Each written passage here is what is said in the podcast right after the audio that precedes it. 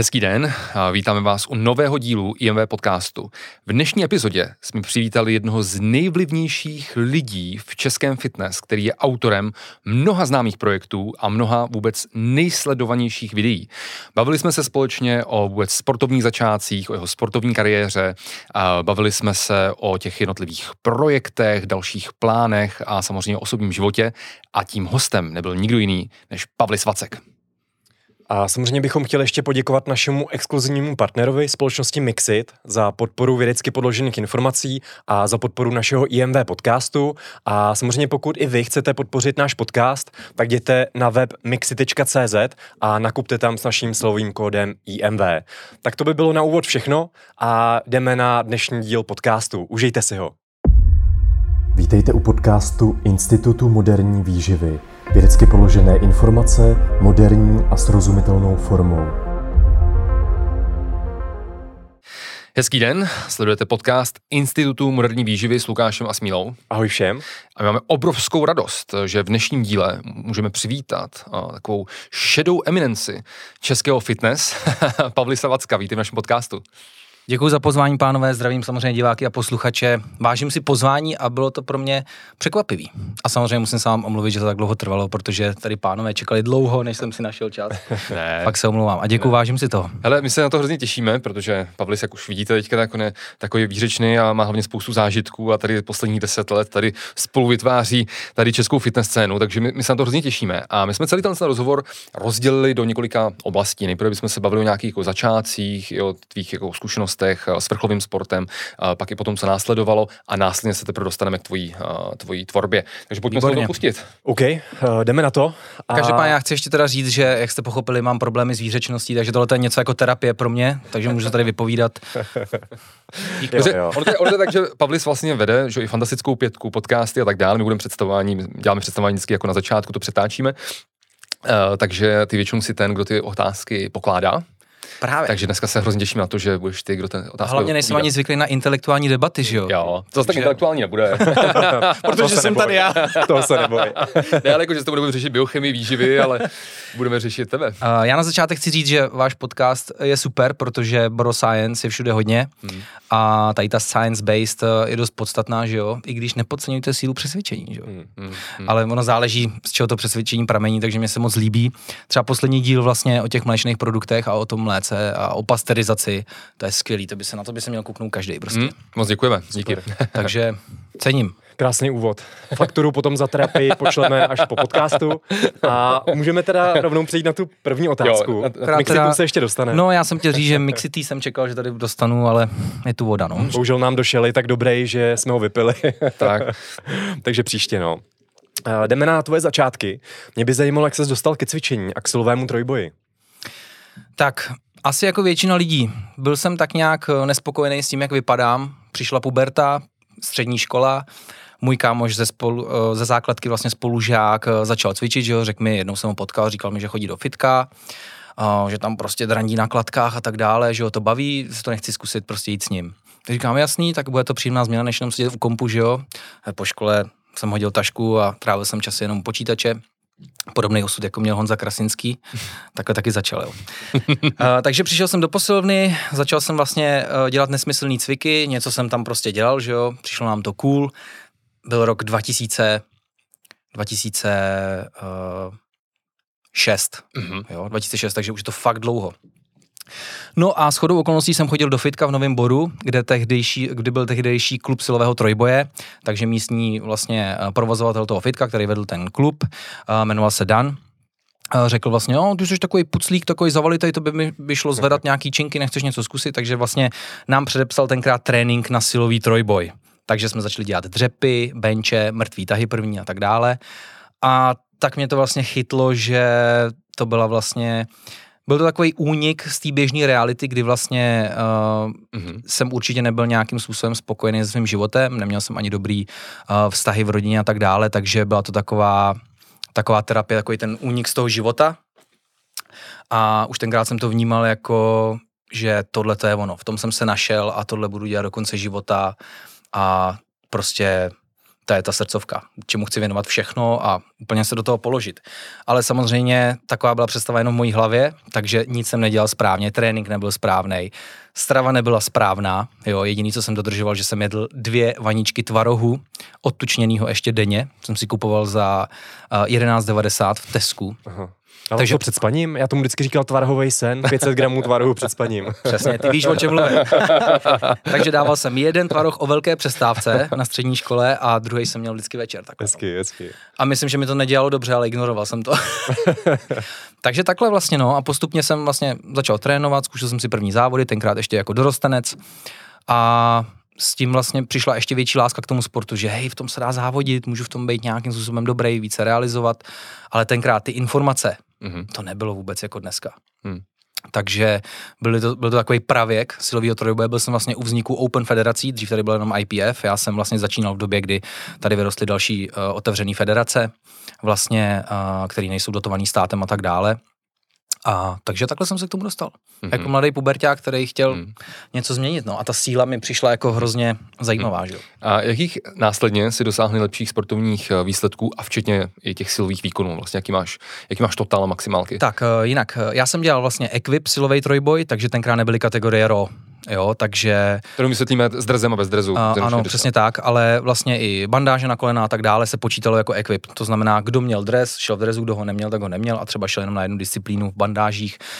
Uh, takže hmm. to byly takovéhle začátky. Uh, vlastně tituly mám všechny, uh, několikanásobný mistr republiky, více mistr republiky, mistr Evropy, mistr světa a tak dále. Musím říct, že uh, já jsem v tom nikdy nebyl nějak extrémně dobrý, nebyl jsem nějak extrémně talentovaný, co se týče váh a tak dále. Uh, byli tady určitě i lepší, takže spíš jsem to doháněl jakoby dřinou, než by mi všechno šlo a tak dále. Mm-hmm.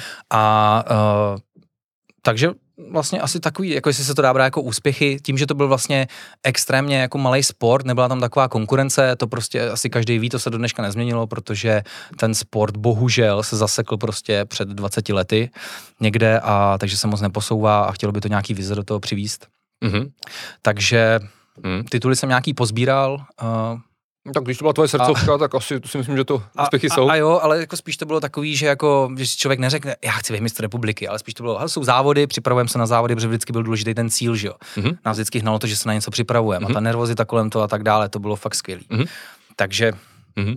Tituly nějaký mám, ale není to samozřejmě olympijský zlato, uh, není to jako zaběhnout stovku prostě, kde uh, jako na nějakém stadionu, kde je přihlášených 100 lidí, že jo, a tak dále, jako takže. Tak víš, jak tak obráceně, pojďme se fakt podívat na ty čísla, jaký jsou ty maximálky, aby jsme si řekli. Tak uh, jakoby beru jenom nejlepší soutěžní total, který jsem kdy dosáhnul, tak to bylo 745 mm-hmm. kg vlastně, tak to bylo 300 dřeb, uh, 180 bench press a 265 kg na mrtvý tah. To si myslím, že... To si myslím, že jsou super výkony. Uh, musím jenom říct, že samozřejmě všechno bylo naturální, nikdy jsem uh, neskoušel žádný doping, nic takového a vím, že kdybych to zkoušel, tak už bych tady dneska nebyl, protože by to samozřejmě šlo za nějakou hranu, za kterou já jít nesmím, protože uh, nemám zdraví úplně uh, dobrý, mám prostě špatný poškozený srdce, který jsem zjistil až po letech dělání toho silového trojboje a díky tomu jsem vlastně musel ukončit už tu kariéru a začal jsem se realizovat jinak. Jo, k tomu se dostáváme v té další otázce. Já jsem samozřejmě ten tvůj příběh, tu tvoji životní cestu nějakým hmm. způsobem sledoval už od začátku, když jsi zakládal Swaglift a podobně. A ty si Děkuju. teda soutěžil v tom trojboji a potom si najednou zjistil, že máš zdravotní problémy se srdcem. A nás by zajímalo, jak jsi na to přišel a hmm. co vlastně přesně se stalo.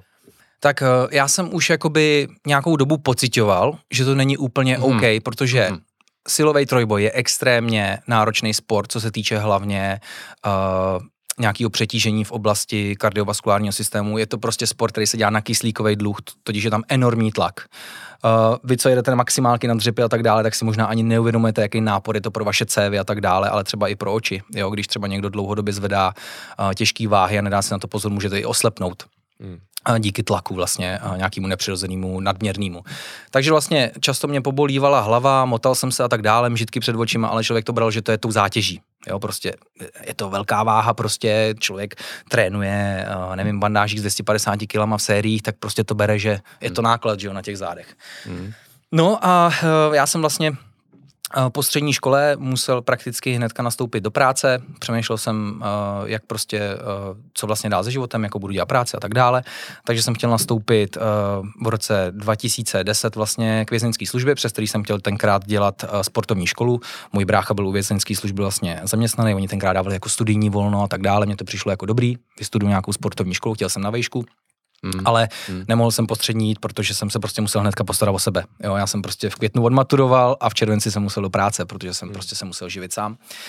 No a tam jsem vlastně u vstupních eh, prohlídek vlastně tenkrát bylo kardiologické vyšetření, Echo mi dělali vlastně, byly tam strašně divné hodnoty, ukazovalo to prostě hodnoty jako, uh, jak kdybych prostě, já nevím, uh, byly tam prostě uh, extrémně nepřirozené hodnoty, jako by to srdce prostě bylo úplně, já nevím, nějakého starého člověka. Hmm zvětšený nějaký věci a tak dále. Takže mě poslali vlastně na uh, ke kardiochirurgičce tenkrát vlastně, na kompletní vyšetření srdce vlastně a to mi řekla prostě jako, že, uh, že uh, srdce má několik závad, byly to vlastně vrozený vady, na který člověk vlastně ne, nemůže podstoupit žádný vyšetření jako preventivní, protože se nepředpokládá, že mladý člověk má poškozený srdce a tak dále.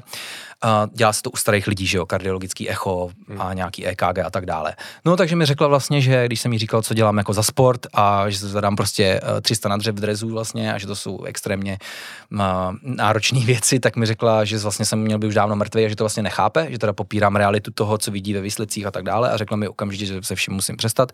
O tu práci jsem samozřejmě přišel a tak dále a zroutil jsem mi kompletně svět. Prostě najednou vlastně jsem nevěděl, co mám dělat protože všichni mý přátelé, všechno vlastně se točilo kolem toho silového trojboje, takže uh, to prostě zroutil se mi svět, nevěděl jsem, co mám dělat vlastně a nedokázal jsem se s tím sportem nějakým způsobem rozloučit, takže vlastně vymýšlel jsem všechno možný, abych na to nemyslel, ale vždycky, že jo, viděl jsem kluci, jdou teď cvičit a tak dále, že jo, já jsem tam chodil, koukal jsem na ně, protože ta informace, že prostě každý další trénink může být poslední, tak byl samozřejmě šokující. Teď to bylo šokující samozřejmě pro moji rodinu, moje máma z toho byla jako zhroucená a tak dále.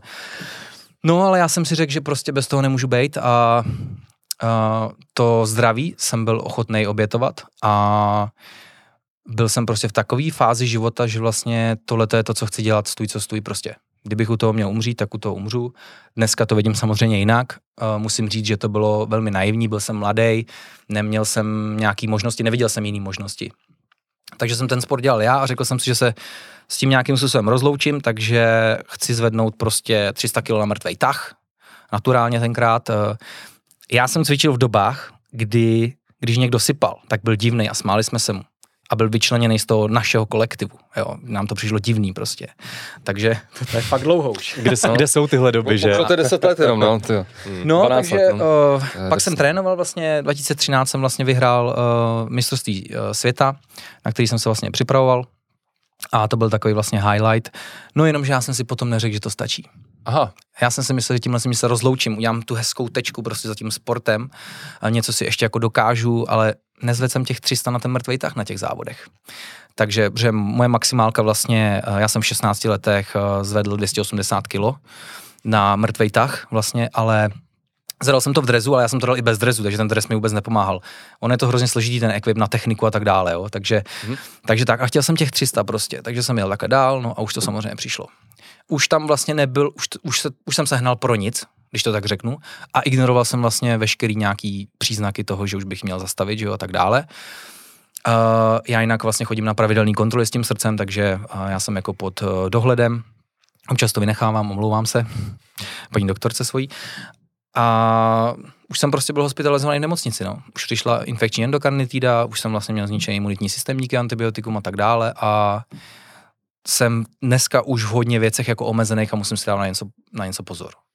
No, takže já nevím, jestli jsem to nevzal nějak moc tak jako víc, než jste chtěli. Ne, my jsme chtěli podrobně, tak ono, že jo, tohle je uh, asi jako vy, kteří tady posluchači, diváci, divačky uh, následujete nebo mě sledujete víc, tak víte, že pro mě tohle je velmi citlivý téma, protože já jsem zažil vlastně něco podobného, že člověk vlastně hm, pro rozvodu rodičů má jenom tu kulturistiku, x let závodí, x let jsem vyhrával prostě a a najednou z týdne na týden ty o tohle to kompletně přijdeš, protože prostě e, musí přestat kvůli problémům se srdcem závodit. U mě to byly poruchy srdečního rytmu, mm. to teda byly problémy jiného charakteru, a, který už jsou vrozený. A, vlastně z týdne na týden ty přijdeš o celý ten životní styl, že nemůžeš dál závodit, nemůžeš ani cvičit a u mě to bylo podobné i v tom, že jsem vlastně e, vůbec e, nemohl dál žít jako normální život, takže v tom, tom to je hustý, že vlastně, jsem se o tobě dozvěděl, jsem si říkal, že tady bohužel tu, tu etapu jsme si prožili oba, takže já vlastně jako dobře si pamatuju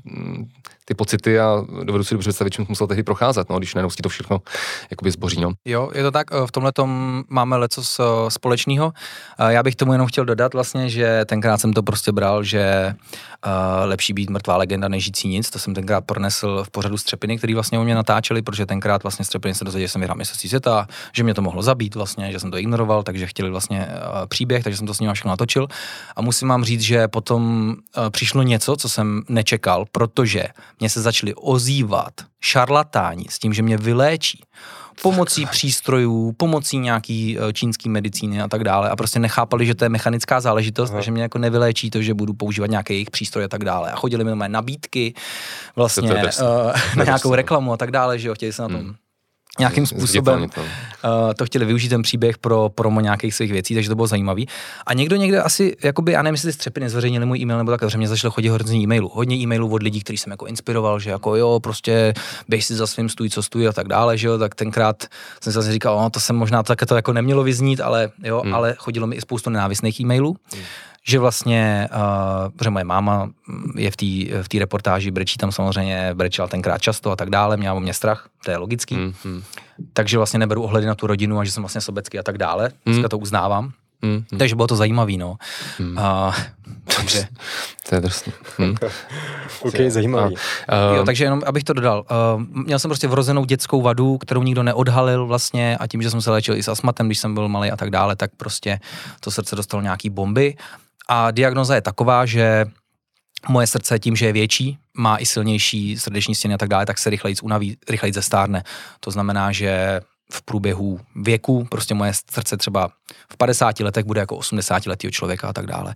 Já už mám nárok na operaci, může se už samozřejmě kdykoliv budu chtít eh, vyměnit ta chlopeň za mechanickou a tak dále, ale to nese eh, samozřejmě nějaký omezení, ať už braní nějakých léků a tak dále a což já vlastně nechci. Takže se snažím udržet co nejdíl v provozu, hmm. uh, co nejdíl to půjde, než, než přijde nějaký omezení a tak dále. A co se týče nějaký transplantace do budoucna nebo takhle, tak uh, musel bych samozřejmě mít nějaký uh, vyloženě problémy s běžným životem, ale vlastně to je nereálná věc, protože tím, že to srdce už je zvětšený, tak už celý ten kardiovaskulární systém je na to vlastně adaptovaný a najít něco vhodného vlastně uh, už úplně asi nepůjde, ale věřím tomu, že teďka vlastně, jak se dělají uh, třeba IKEM vlastně uh, zkouší vlastně transplantovat uh, srdce na míru vlastně uh, vypěstovaný uh, na prasatech a tak dále, tak hmm. věřím, že ta medicína pokročí hmm. dost, že bude jako naděje ještě nějaká. Hmm. Okay. Pokračuje okay. rychle, no. Takže... moc Ale palce. je potřeba žít uh, přítomností, takže neříkám si, co by, kdyby, nebo takhle prostě. Teď je teď, uh, teď dělám, co můžu prostě, já snažím se využít ten čas naplno a to by měl asi dělat každý. Jako no. A to se ti určitě celkem, si myslím, daří, ale když ještě zůstaneme u toho zdraví, uh, tak vlastně ty můžeš jako v dnešní době teda nějakým způsobem třeba lehce cvičit, koukali jsme, že třeba chodíš často na horolezeckou stěnu, takže jako nějaká, nějaká aktivita sportovní lehká tam je? Upřímně, já mám prostě rekreačně jezdit na kole, občas jít zaplavat a na vycházky. Neměl bych ani běhat, nesmím dělat kontaktní sport, protože samozřejmě nějaký úder uh, do té hrudi by mohl vlastně utrhnout hmm. ten kořen té aorty, který je slabý, vlastně zeslabený na 50% běžný běžného, takže, ale samozřejmě ignoruj to, ignoruj to prostě. Eh, ne, že bych to chtěl pokoušet, ale potřebuju to prostě. Když jsem dělal sport, co nejvíc jako jak jsem dokázal, co nejvíc mm-hmm. to šlo a prostě zvyk je železná košile a někdy prostě ten člověk se potřebuje zničit, fakt jít na nějakou mm, pomyslnou hranu prostě, jakože mám to prostě v sobě a občas jako ujedu nebo tak. A já, já miluji sport a věnoval bych se mu dál, ale mým sportem se stal uh, business a produkce veškerých videí a tak dále, takže vlastně díky tomu, že už jsem nemohl sportovat, tak jsem naštěstí našel zálibu jinde a to bylo natáčení videí. K tomu se, k tomu se za chvilku dostaneme. No. to se ti povedlo, si myslím, velmi hezky si, si vlastně najít uh, něco dalšího, čím pokračovat.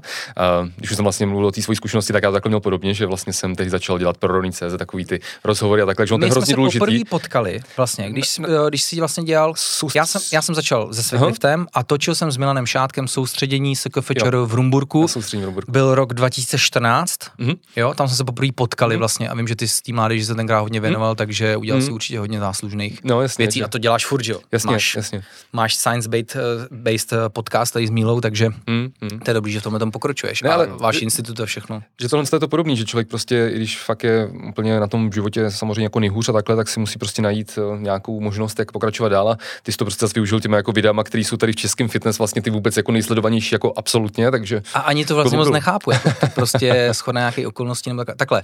Já jsem nápaditý člověk, jako mám hodně nápadů, hodně mm-hmm. vizí a tak dále a umím je realizovat. Mm-hmm. Nem, nerad o věcech mluvím, já je radši jako fakticky mm-hmm. dělám a neříkám nikomu svoje plány ani o tom, co plánu, prostě jdu to dělat a snažím se to realizovat. Ale co chci říct, já jsem už, když jsem dělal ten trojboj, jak jsem dělal vlogy vlastně, mm-hmm. amatérský z toho trojboje, že jsem už točil tu přípravu, dělal jsem prostě nějaký tutoriály, jak co dělat a tak dále. A potom vlastně, když už jsem nemohl, tak říkám, ale to, videí, to natáčení videí mě furt baví vlastně, takže jak bych to mohl uchytit? A říkal jsem si, já mám, pardon, v hajzlu srdce, ale takových lidí, kteří mají nějaký handicap, omezení, je strašně moc. Mm-hmm. O těch jsem tenkrát chtěl točit videa mm-hmm. a těma jsem chtěl inspirovat zdraví lidi, aby nemarnili čas. Mm. A když vidějí, že někdo má nějaký indispozice, mm, k něčemu, eh, jako jo, že je nějaký, nějaký omezený, tak vlastně natočím, budu natáčet motivační, inspirační videa vlastně tady s těma lidma, abych motivoval ty normální, zdraví lidi a tak dále. Hmm. No a z toho se rozjel ten kolotoč úplně všeho a, a mm. a tak, no, takže vlastně, takže to byl původní záměr vlastně, Hezky. takhle vzniknul, Mm, jo, že měl jako inspirovat, motivovat a chtěl jsem točit o stejných lidech, jako jsem já, co mají nějaký, uh, nějaký uh, příkoří prostě a nehledějí na to a makají. Mhm. Hezky, to se mi líbí, že pro tebe je ta cesta samotný cíl a to je důležitý a ten úspěch, ať už třeba v tom silovém trojboji, ať už potom v tom natáčení videí, je jenom takový vedlejší efekt té cesty. Hmm. A- Ří, říkáš eh, velkou pravdu, Mílo, a myslím si, že pro spoustu lidí je to kliše, ale ono to není kliše. Hmm. Není důležitý, co je na konci, ale uh, i jak se k tomu dostanete. Jo. Jo, a, a, jak ty věci děláte a to je, to je se vším prostě. Jo, nemusí být, nemusí se vám povíc vyhrát vždycky zlato, nemusíte, uh, nemusí se vám povíc prostě zhubnout kila, který potřebujete nebo takhle, ale uh, je důležitý být dobrý člověk a ta cesta k tomu, ten proces vlastně potom tvoří tu vaši osobnost. Ne to, co je na konci, že jo. Ne, že dosáhnete nějakého cíle a řeknete si tak hotovo a teďka už vlastně ne. Jo, jo. S každým dalším cílem přijdou další a zase ta cesta a tohle. Mhm. Jo, jako mhm. není to kliše, fakt to Mhm. také si myslím. Já si myslím, že právě problém dnešního světa je to, že lidi chtějí jako rychlej úspěch a že když se dělají takový ty průzkumy, statistiky, hmm. co chtějí být jako dnešní mladí lidi, tak eh, na prvních příčkách tam byli prostě youtubeři, influenceři a podobně. Ale přesně jak říkáš, jo, tohle by neměl být ten cíl, ale měl bys něco těm lidem při, eh, jako přinášet, nějakou přidanou hodnotu, měl by tě to hlavně bavit a potom samozřejmě ten úspěch, potom, co to děláš pár let, možná i pár desítek let se určitě jako dostaví. Je to tak a je to jedna z těch věcí, co málo kdo pochopí a proto málo kdo uspěje. Jo? A přijde mi, že hodně lidem se to zdá být strašně snadný. Jo. Být influencer, uh, mít tamhle čísla, sledovanost a tak dále. Dnešní doba bohužel to umožňuje, musím říct, že uh, rychlá forma zábavy, vys TikToky a tak dále. Blbý je, že jsme se dostali do takové fáze, kdy tohleto lidem dává relevanci eh, větší a vlastně mají společenský kredit podle toho, kolik eh, lidí je kde sleduje a tak dále, což je velmi nebezpečný, dá se to snadno zneužít a moc se mi tohleto nelíbí. A je v tom taková nějaká určitá účelovost, který za ty roky, co jsem tvořil, já jsem tvořil fakt prakticky s každým na fitness scéně, se snažím už jakoby vyhýbat a už se pohybuju v nějakém menším okruhu lidí, který uh, jsou prostě uvěřitelný a není tam právě tadyhle ten záměr jenom Hmm. hmm. se někam dostat, jenom bej někde vidět a tak dále. Hmm. Hmm. Protože jsem tomuhle tomu hodně často čelil vlastně a díky tomu, že uh, byla sledovanost, tak samozřejmě zájem byl obrovský a tak dále, ale postupně jsem vyselektoval vlastně lidi, pro který už to neznamená jenom tohle, ale fakt jako zatím vidět něco víc a zajímá je spíš ta cesta, než jenom Jo, to, že jo. někde budou vidět a tak dále. Hmm. Já bych se ještě chtěl vrátit k tomu zdraví. Uh, co děláš teď vlastně pro své zdraví? Snažíš se nějak o sebe starat, pečovat, aby si právě třeba to srdce nepřetěžoval a to souvisí právě třeba s výživou, jak se teď stravuješ? Hmm. takže já musím říct, že co se týče výživy, zkoušel jsem úplně všechno. A to naprosto, jako asi, asi spousta lidí zkoušelo úplně všechno a různé věci, protože tamhle se někdo, něco člověk doví, že jo, tamhle někoho sleduje, který má takovýhle názor a tak dále, ale vlastně nic jsem nedokázal eh, udržet, protože můj životní styl absolutně neodpovídá tomu, co bych eh, měl dodržovat a tak dále. Co se týče zdraví, tak uh, asi jako snažím se nestresovat, protože stres vidím jako klíč vlastně ke všemu tomu, aby vlastně uh, člověk se udržel v nějaký, nějaký kondici a v pořádku, protože ten stres eh, vidím, jak, jak, jak lidi eh, vyloženě ničí kolem mě, který nejsou tak stresu odolní jako já, jenomže kdo prostě jednou tancoval pík se smrtí, tak už ho málo co rozhodí, hmm. to tak prostě je. Ale co mělo největší vlastně rapidní vliv na můj život, bylo otužování. Mm-hmm. Otužování, který jsem, kterýmu jsem se začal aktivně věnovat vlastně zhruba před pěti lety. Tenkrát mě inspiroval Wim Hof jako většinu lidí, Vimoforu metodu vyloženě nedělám. Uh, začal jsem dělat nějaký uh, uh, tumo briefing technik, to jsou vlastně tibetský dechový cvičení a tak dále, ale to otužování jako s, samo o sobě. Já jsem byl takový ten člověk, co stoupil na studenou podlahu, okamžitě měl rýmu hmm. prostě a byl jsem takový chcípáček. Já jsem často byl nemocný a tak dále. A musím říct, že já nevím, uh, jestli samozřejmě nějaká autosugestce v tomhle tom funguje nebo takhle, ale cítil jsem, že mi to fakt pomáhá, že mě to uh, zlepšuje a ta termoregulace se výrazně, výrazně zlepšila uh, i v jakoby když se člověk začne otužovat, tak i ta termoregulace v tom horkém počasí, i v létě jsem to začal líp snášet a tak dále. Mm-hmm. Takže otužování vidím jako jednu z největších přínosných věcí a tak dále. Uh, půstuju, mám rád půsty, mm-hmm. ale je to tím, že já jsem se nezvládal najíst. Takže jsem k tomu přišel jako takovou nějakou přirozenou cestou, neřekl jsem si prostě, že teď budu pustovat, protože tam říkají, že to je dobrý a, a trávení bude lepší a tak dále. Takže to jakoby eh, dělám dlouhodobě a mám rád spoustu Uh, spoustu alternativních uh, doplňků výživy, i těch tradičních a tak dále, takže v tomhle tom si hodně jako libuju. Občas se snažím cvičit a tak dále, ale prostě já žiju fakt tou prací, který jsem odevzdaný a tomu přizpůsobu naprosto všechno. Takže i osobní život, který tím často trpí, eh, moje snoubenka Alenka, zdravím tě, Zdravíme. a, tak tím často trpí, protože když by měla být pauza a volno, tak já si něco vymyslím a prostě to dělám. Takže víkendy, nevíkendy, že jo. Uh, ale uh, nestresovat se prostě a najít si to svoje a to musí každý sám. No. Já třeba nemám moc rád nějaký diety a tadyhle ty věci, protože to většinou mi přijdou až jako, až jako sektářský praktiky. Hmm. Uh, zrovna nedávno jsem na to viděl zajímavý video na YouTube. Takže mm, nemyslím si, že existuje nějaká univerzální, uh, univerzální dieta nebo nějaký směr, uh, ať už uh, jako lifestyleový, nějaký cvičební jako co by se dal aplikovat na všechny, na to si každý musí přijít sám, ale o tom vy mluvíte tady v podcastu a tak dále, jo, tak a myslím, že to děláte moc dobře. Ale uh, mám třeba problémy se spánkem. Mhm. Spánek hmm. mám špatný, snažím se ho vlastně dlouhodobě řešit, ale já jakoby tím, že mám problémy s workoholismem, tak uh, mám problémy jako uklidnit tu hlavu. A když se pro něco natchnu, tak prostě potom přemýšlím o tom a jedu a musím to hned všechno realizovat a všem to jako pojďme teďka tady a takže já jsem takový jako tomhle tam trošku narušený. Jasně problémy se spánkem máme taky všichni, protože my to máme ale kvůli dětem. No. to kvůli dětem, takže... Já mám spoustu dětí, ale ne, ne takový, jaký představit. A jinak... Uh, Doufám, že o nich ví Alenka. Jinak, ona je všechny znám jménem dokonce. Občas mi pomáhá je usměrňovat. Zdravím tě, Hanzi. Péťo. Ale uh, ono dneska je taková doba vlastně, že mně přijde, že hodně hodně lidí, nebo co takhle vidím, uh, co sleduju, prostě někdo, kdo prokazuje nějaký směr, říká, co jak by se mělo dělat, nebo jakoby snaží se lidi vzdělávat, nebo někoho mm-hmm. přivízt na nějaký směr. Hodně jako tady by se mělo, tady dřív dělali tohle, tam to by takhle, ale dnešní doba, jako podívejte se, kde sedíme. My sedíme na židli. Naše tělo není nadizajnované na to, aby jsme seděli tady na židli. My bychom měli běhat prostě tamhle někde uh, po prérii celý den schánět jídlo a tak dále. Takhle dnes, dnešní člověk Mluvit nežije už úplně. Jo? Jako nedávej si kofein, to je špatný a tak dále. Jako uh, každý si musí rozmyslet samozřejmě, uh, proč si to dá nebo nedat, brát takové věci vědomně, ale jak jako člověk vlastně dneska nemůže přistupovat k životu. Dneska je to tak náročný. Práce, škola, děti, tohle, jenom informací, kolik se nám dostává do hlavy ze všech médií, všechno sledovat, všechno stíhat. Jakože dneska žijem vlastně tak extrémně přehlcený ty životy, Hmm. Že uh, se podle mě nedá jenom ohlížet uh, do minulosti a uh, takže není to jako jednoduše uchopitelný. Já teďka možná mluvím ne, strašně mě to přijde, složitě, nevím, jestli mluvím ne, k tématu. Dává to, dává to smysl, dává to smysl. No. Je to tak, souhlasím s tím. no, nicméně. Ale, já tak. to musím doplnit ještě. Dobře.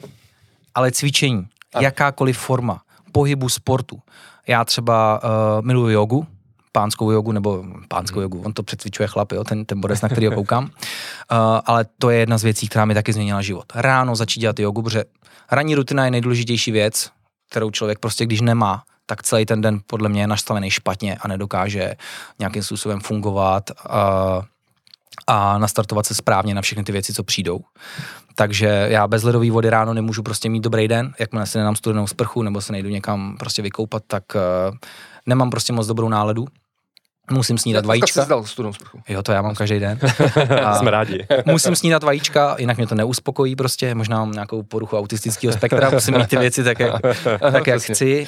A zařadil jsem tam vlastně jogu, třeba dejme tomu před uh, dvouma až třema rokama mhm. pravidelně vlastně. A to je, to je 10-15 mhm. minutová záležitost ráno. Mm. Vlastně, aby člověk uh, ty klouby rozhýbal správně, trošku se zmeditoval, uklidnil, rozdechal prostě a připravil se na ten náročný den. Takže to jsou takové věci. Ranní rutina je fakt asi jedna z nejdůležitějších věcí. Hmm. To jsou fakt zajímavé rady, takže Pavlis Vacek radí, otužování, a pánská yoga. yoga. Pánská, pánská kterou přesvědčuje chlap samozřejmě. Napište mi, já vám to, já vám to pošlu, je to, je to fakt skvělá věc vlastně. Hmm. Super, ne, to ono jsou to, je, zajímavý typy. ono to je vlastně v podstatě obdoba jako rozcvičky no. před nějakým jo, jo. Uh, tréninkem jo. silovým nebo něco takového. Vlastně, kdyby člověk měl jenom zahřát ty, ty klouby, ani nechci říct zahřát, ale správně usadit do různých pozic a tak dále. A tohle to člověk dělá ráno. Já hodně sedím prostě u židle a tak dále, nebo stojím a tak dále, hmm. takže uh, mně se, mně se na tom líbí i ta idea, že vlastně, jak jsi uh, zmínil, že to je prostě nějakých třeba 10 minut, že řada lidí teďka si určitě řekne, ty ale já ráno spěchám do školy, spěchám do práce, prostě já na to nemám čas, ale to je přesně o tom jako,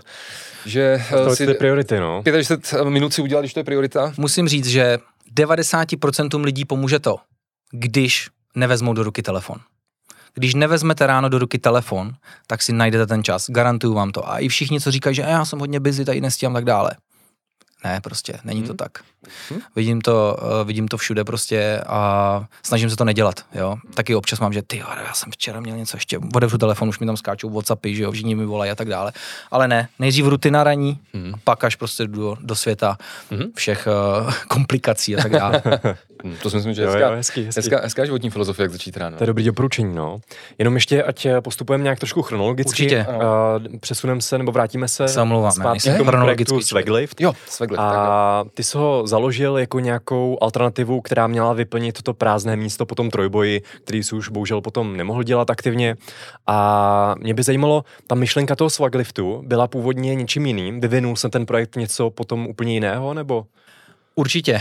V té podobě, kde to je dneska, o tom se mi ani nesnilo a musím poděkovat všem lidem, který ten Svegli má teďka přes 9 let ten projekt a potkal jsem na té cestě tolik lidí, kteří mi tolikrát pomohli vlastně a udělali ten projekt tím, čím je, že se nadchli pro ty moje myšlenky nebo pro ty nápady. A já jim prostě všem chci poděkovat a věřím, že to bude i hodně lidí tady, co sledují tady ten podcast. Ale Svegli tenkrát vlastně vzniknul, že jsem chtěl, uh, já jsem nechtěl jako já, jako osoba, něco vlastně dělat, jakože začnu já, ale chtěl jsem vytvořit nějaký projekt pro všechny, který nebude stát na nějakém člověku, ale bude to jako něco samostatného, něco většího, co pojme uh, víc lidí a bude trošku jako ši, širší spektrum mít, ale tenkrát vlastně to slovo svek a lift, svek cool, prostě kdo má svek je cool, že jo, vypadá dobře a tak dále. A to lift jsem chtěl, aby symbolizoval tu dřinu. Takže tím, že jsem dělal zvedání, powerlifting, lift, takže jsem udělal svek lift tenkrát. A tenkrát jsem začal dělat prostě uh, rozhovory s nějakými lidmi, co jsem znal, a tak dále. Potom jsem začal uh, točit motivační videa, tenkrát jsem se dostal vlastně uh, i k lidem, jako je Filip Grznal, Pavel, Ber, Pavel Beran, který vlastně kvůli tomu, že lidi mi vlastně říkali, ať si natočím nějaký video, protože jsem dělal motivační videa, takže tenkrát jsem random tam měl točit video, nějak se jsme seznámili a začal jsem nabalovat další věci a lidi a tak dále. Do dneška si pamatuju na prvních 500 odběratelů, uh, na první videa, který měli pár stovek views a tak dále, ale postupně se vlastně jakoby jak přicházeli, jak člověk znal nový lidi a měl jako větší představy a cíle, tak uh, se to samozřejmě rozšiřovalo. Takže se byl, tady jsem dělal MMA videa, tady jsem dělal prostě uh, z kulturistiky, i když kulturistice moc nerozumím a ani bych řekl, že se mi ta, ten sport moc nelíbí, ale mně se líbí ta dřina. Hmm. Já miluji dřinu, já miluji lidi, kteří jsou odevzdaný něčemu a makají na sobě a snaží se být dneska lepší než včera. To je něco, co mě strašně jako vždycky uh, inspirovalo a strašně jsem s takovými lidmi rád trávil čas, jo, který prostě se chtějí posouvat, protože si myslím, že je důležité se obklopovat lidma, který se někam chtějí posouvat, aby se člověk posouval taky, že jo.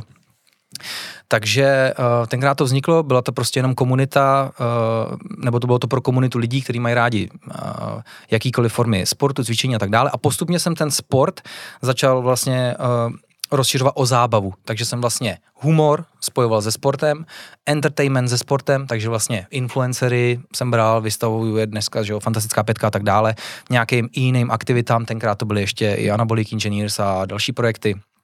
Uh, kdy vlastně jsem chtěl spojit zábavu s tím sportem, aby to nebylo jenom o, protože ně, jako vím, že byla doba, kdy už jsem měl moc té motivace už je moc té motivace, to je všude, tady dři, tady makej, jinak seš nic, tyva, a takový, a už mi to přišlo takový, ty ale já, já strašně mám rád humor, já prostě rád se bavím a to je většina mýho dne, prostě. Já, rád, já mám rád i černý humor, rád věci zlehču, že jo, a tak dále prostě, takže uh, jsem začal dělat víc věci, co mě jako by bavily, byly zábavný. A myslím si, že to byla správná cesta, protože to samozřejmě přineslo daleko víc sledujících, než když člověk měl jakoby jenom pro, dělal to pro úzkou skupinu lidí, ale to nebyl jako cíl, já hmm. jsem se tím chtěl víc bavit, ale vlastně eh, lidi to taky začalo bavit víc, ale dneska se to snažím vyvažovat a trošku chci ten svegli zase vrátit zpátky, protože už mi zase chybí ta dřina, protože jak říkáte, sami jste to tady řekli, ta doba, všechny chtějí všechno hned prostě a jsou posedlí úspěchem, hlavně na sítích. Hmm. Mně přijde, že dneska hlavně člověk chce úspěch na, na síti, aby byl vidět ten úspěch. Hmm. Ne, aby ho zažil. Jo, dneska prostě jde člověk do fitka a musí si to hlavně natočit. Hmm. Protože jak to není na síti, tak to ne, tak, tak jsem to nedal. Nestal, jo, jo. A vlastně už se úplně odtrhují od té podstaty, pro koho to vlastně dělají. A pak se na to nabalují další věci, že jo. Hmm. A, negativní, musím říct. Jako.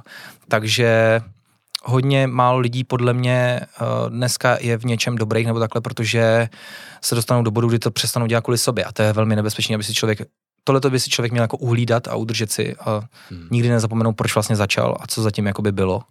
Protože to pozlátko je všude a ve sportech to platí. Myslím si, že dvojnásoba je to hrozně nebezpečný, že člověk jako tomu může podlehnout. Hmm. Tak ty to asi vidíš daleko ještě víc než my, no, ale ten levný, levný dopamin uh, z těch sociálních sítích je pro řadu lidí fakt jako droga. Děkuji za vodu. A uh, vidíme, to, vidíme to jako hodně, že řada prostě třeba i v kulturistice, ve fitness, teda z, z naší oblasti, že ty lidi jsou fakt jako na tom prostě, na těch lajcích a na tom prostě jako, jako závislí a už někde prostě o tu radost ze sportu a nebo z nějakých, dejme tomu, závodních úspěchů, že dělám to kvůli tomu, abych si prošel tou přípravou a třeba, já nevím, současný mistrovství Evropy nebo světa kvůli té soutěži, ale kvůli tomu, abych z toho měl content vlastně na hmm. sociální sítě a pak mohl sedět a fetovat lajky a počítat zlatáky. No. Je to tak, eh, byl jsem taky v tomhle dobu, když eh, sítě rostly a hmm. když jsem vlastně, eh, když Svegliv byl na vrcholu a dělal jsem vlastně Strength Wars, vlastně originální německý projekt a založil jsem Anabolic Horse s Hanzem a všechno vlastně, tak tam taky tohle bylo. Taky najednou ty čísla byly úplně enormní, tak uh, to je super, děláme to správně prostě a tak dále.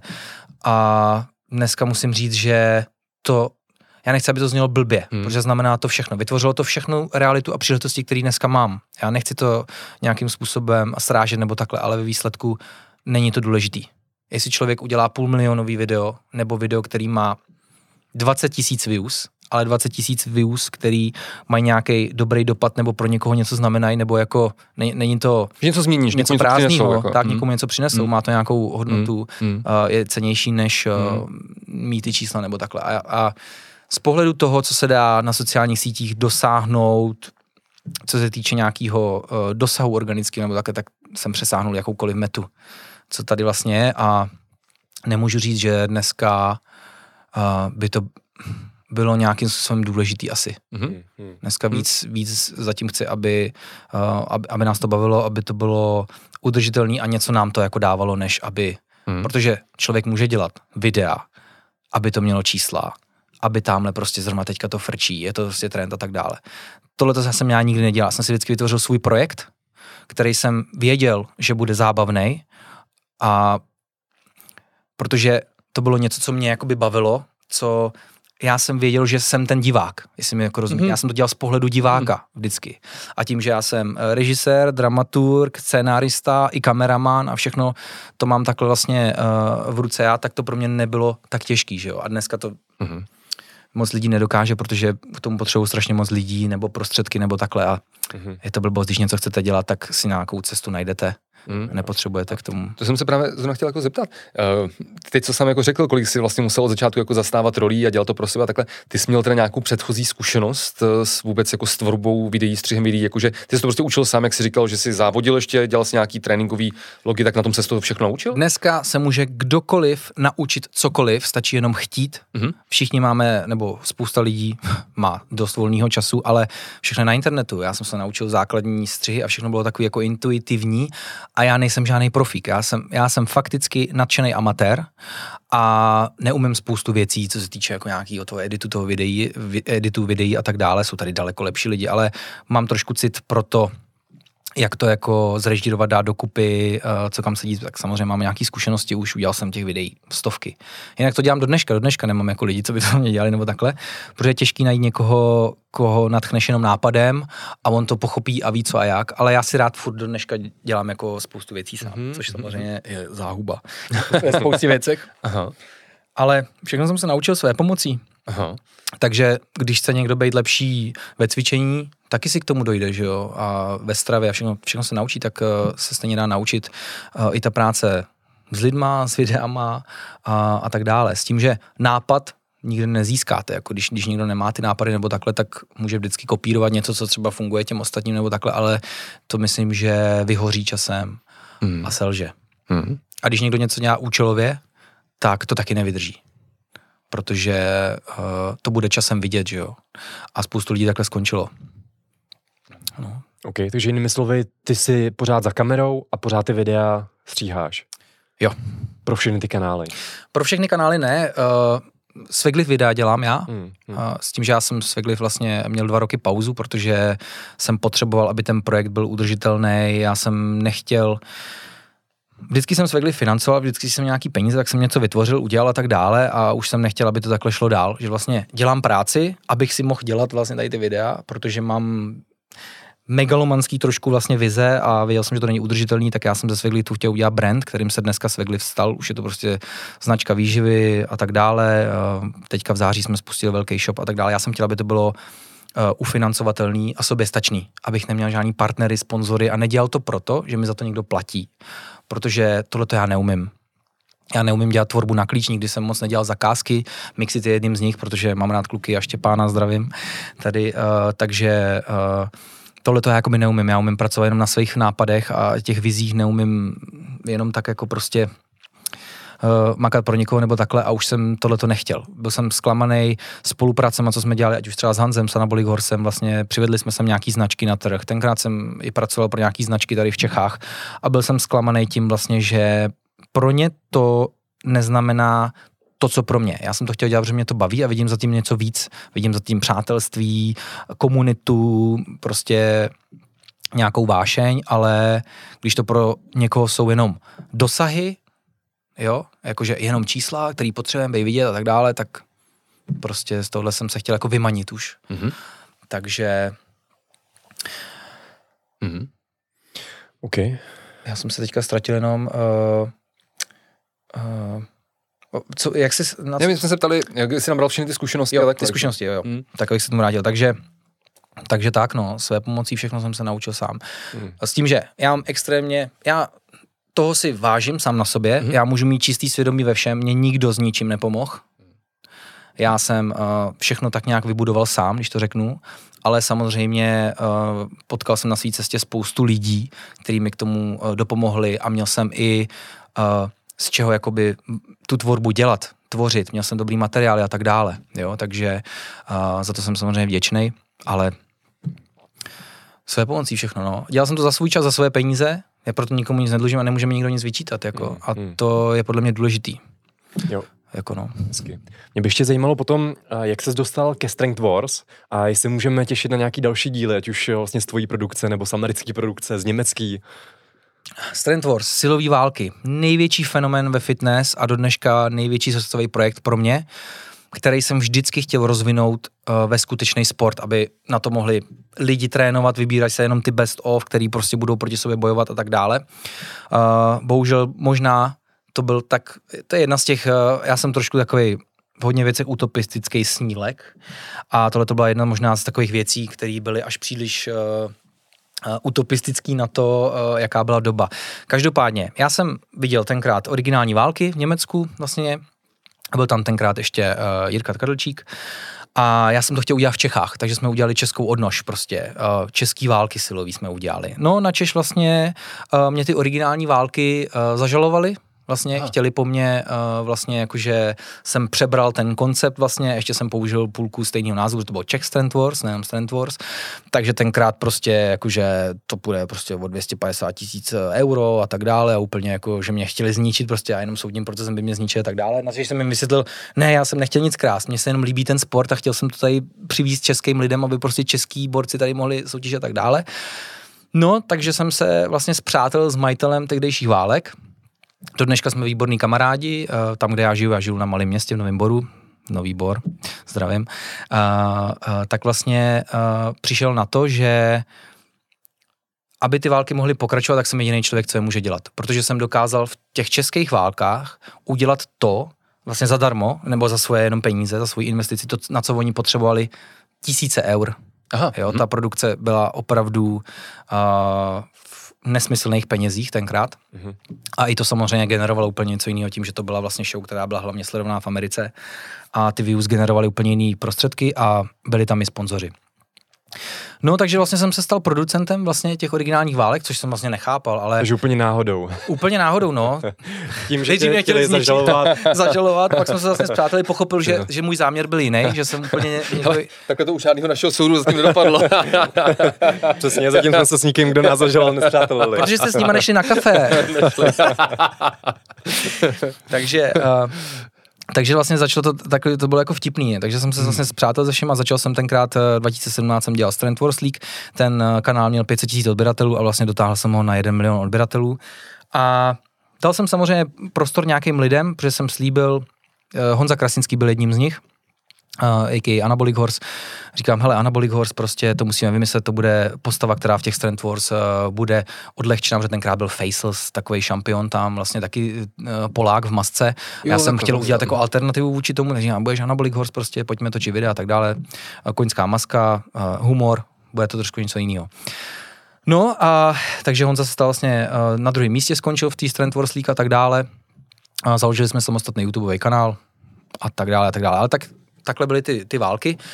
A ty vlastně skončily, protože o to mělo zájem Generation Iron, produkce, která produkuje spoustu dokumentů o kulturistice, určitě jste to někdy slyšeli. Jo, jo.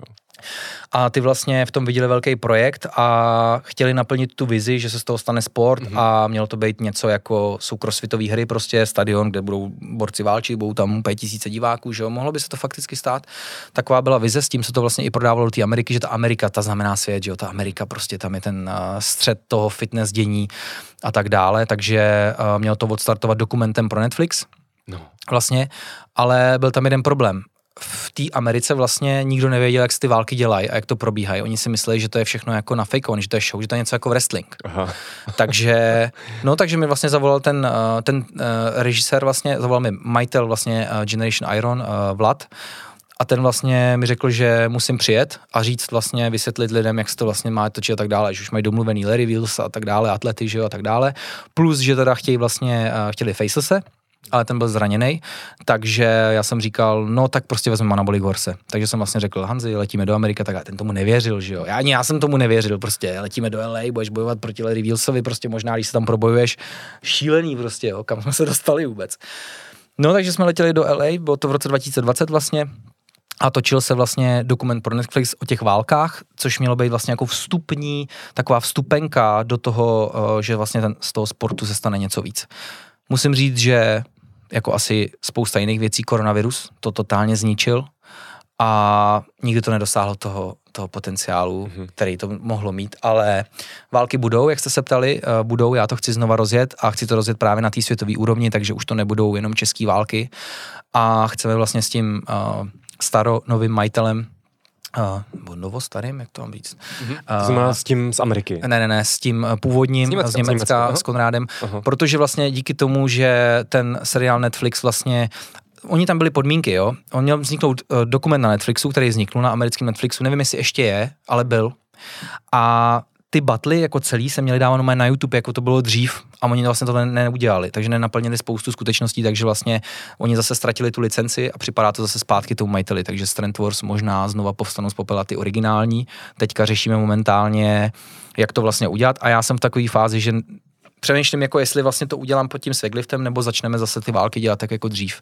Uh, nechci se jakoby zavázat k něčemu, co bych třeba nebyl schopný naplnit, protože mám těch aktivit fakt hodně a dělat si to po svým je vždycky lepší, než mít uh, nějaký uh, zahraniční partnery nebo něco takového, který by mě tlačili samozřejmě k tomu, abych naplňoval to, co jsme si jako stanovili. Hmm. No, ale uh, takže vlastně američani bohužel to vlastně takhle jako pohřbili, že už se k tomu hmm. pak jako nevrátili, hmm. nechali to v podstatě jako umřít, což je, což je velká škoda. Ale velká škoda. Musím říct jenom, to bylo zajímavé, řekl vám historku vlastně. Oni si mysleli, že to funguje tak, že začne ten battle, jo, plácnu prostě. Honza bojoval s Lerym, už vlastně po druhém batlu měli, a na konci toho batlu Larry, Larry nemohl dýchat, museli přijet hasiči, museli mu dát kyslíkovou masku, prostě museli mu zachránit, on byl úplně modrý, nemohl dýchat a tak dále. Tohle nebylo nafejkovaný. Uh, ne, ne, to nebylo nafejkovaný, jo. On fakt uh, prostě museli ho, málem ho odvezli do nemocnice, ale nějak ho tam prostě rozdechali pomocí kyslíku. Ale Honza prostě byl zadejchaný, jak tam chodil, že jo. A prostě ten týpek, když se přišel úplně, prosím tě, můžeš si tady lehnout, prostě a že jsi úplně zničený, prostě mi tady řekne těm záchranárům do tobě, víš, a jako já říkám, uh, Honza neuměl On do dneška neumí anglicky, měl by se polepšit, jo. To je, zrovna dneska s chodou okolností vyšlo video s Larry Wilsem, můžete se na ně podívat, eh, když tak potom. V Německu jsme za ním byli vlastně před 14 dněma a on zase prostě nezlepšil v té angličtině. Já nechci být tiskový mluvčí, jo? ale co chci říct, takže vlastně eh, říkám, no Honza to nebude fejkovat, to, to, jako takhle prostě nefunguje, že jo? A oni prostě z toho byli úplně dotčený vlastně a přemýšleli, si teda vystříhnou ty záběry, že nechtěli ukázat, že ten Larry Wheels je zničený vlastně proti random týpkovi tamhle, hmm. nebo ne random, ale proti týpkovi, který je úplně někde jinde, není to světová hvězda, že jo, jako Larry. A při prvním battlu prostě Hans porazil vlastně uh, Terona Beckhama uh, a on nedojel dřepy, jeho soupeř. Hmm. A oni chtěli dostříhat ty dřepy, ty jeho, prostě mu řekli, pojď ještě ty dřepy a my to nastříháme, jako že jedete vedle sebe, aby to, jako že vyhraješ o jedno opakování, že to bude hrozně těsný a chtěli tam dělat takovéhle věci prostě. Jo, nebo tam byly pneumatiky prostě 500 kg a 700 kg a oni to vůbec neřešili, že jeden bude mít 500 kg a druhý 700 kg, že jako prostě, tak takže to není sport, no. šílený věci vlastně. Na, na což díky tomu, že jsem tam byl a byl tam i Tecel, tenkrát eh, moderátor těch válek, tak jsme řekli prostě ne, takhle to být nemůže, takže vy jedete bez střihu, kamery, prostě všechny jsem tam musel, tam byl, to jsem nikdy nezažil, vlastně to bylo poprvé. Tam byl 14 člený štáb, hmm. což jsem nikdy neměl, jako já jsem vždycky pomocí kámošů, pojďte tady, máš prostě litr, pojď mi tady točit, jo, a tak. Uh, člověk to tak nějak pitlíkoval sám a teď tam byl prostě profi štáb, prostě, jako jo, který stáli prostě tisíce dolarů, že jo, a já jsem jim tam říkal, jak to mají dělat protože oni vůbec nevěděli, že jo? takže svojí lámanou angličtinou jsem jim tam vysvětloval, ty točíš tohle, ty točíš tamto a tak dále. Dali jsme dokupy uh, ty parkury, ty batly a bylo to zajímavé. Takže nechápali, že to vlastně točí celou dobu bez střihu, jo, jo, jo. až do konce, jak to vlastně bude. A že pak se to jenom míchá mezi sebou ty záběry, takže to je takový zajímavý. Hmm. Ty američani jsou hodně na divadlo a chtěli i to divadlo udělat v těch válkách vlastně. A asi to je tam ten wrestling a tadyhle ty věci, že jo, a všechno prostě hmm tam to funguje jinak trošku. Jo, jo. To rád slyším každopádně, že se připravuje něco tady v té oblasti Strength Wars, protože já ten koncept měl strašně rád a je to strašná škoda, strašně mě to mrzelo, že vlastně se to potom už dále po té Americe, po tom dokumentu na Netflixu, který jsem samozřejmě viděl, tak eh, už se to potom hmm. nerozvíjelo. Přitom ten kanál původní Strength Wars má pořád přes milion odběratelů, že jo. Je to tak, je to jeden z takových největších úspěchů, který si nejvíc vážím, že jakoby čistý sport, když to tak řeknu, se dostal takhle daleko. A v Strength Wars jsou fenomén v jedné věci, že porovnáváte rozdílní atlety, který by se nikdy nepotkali.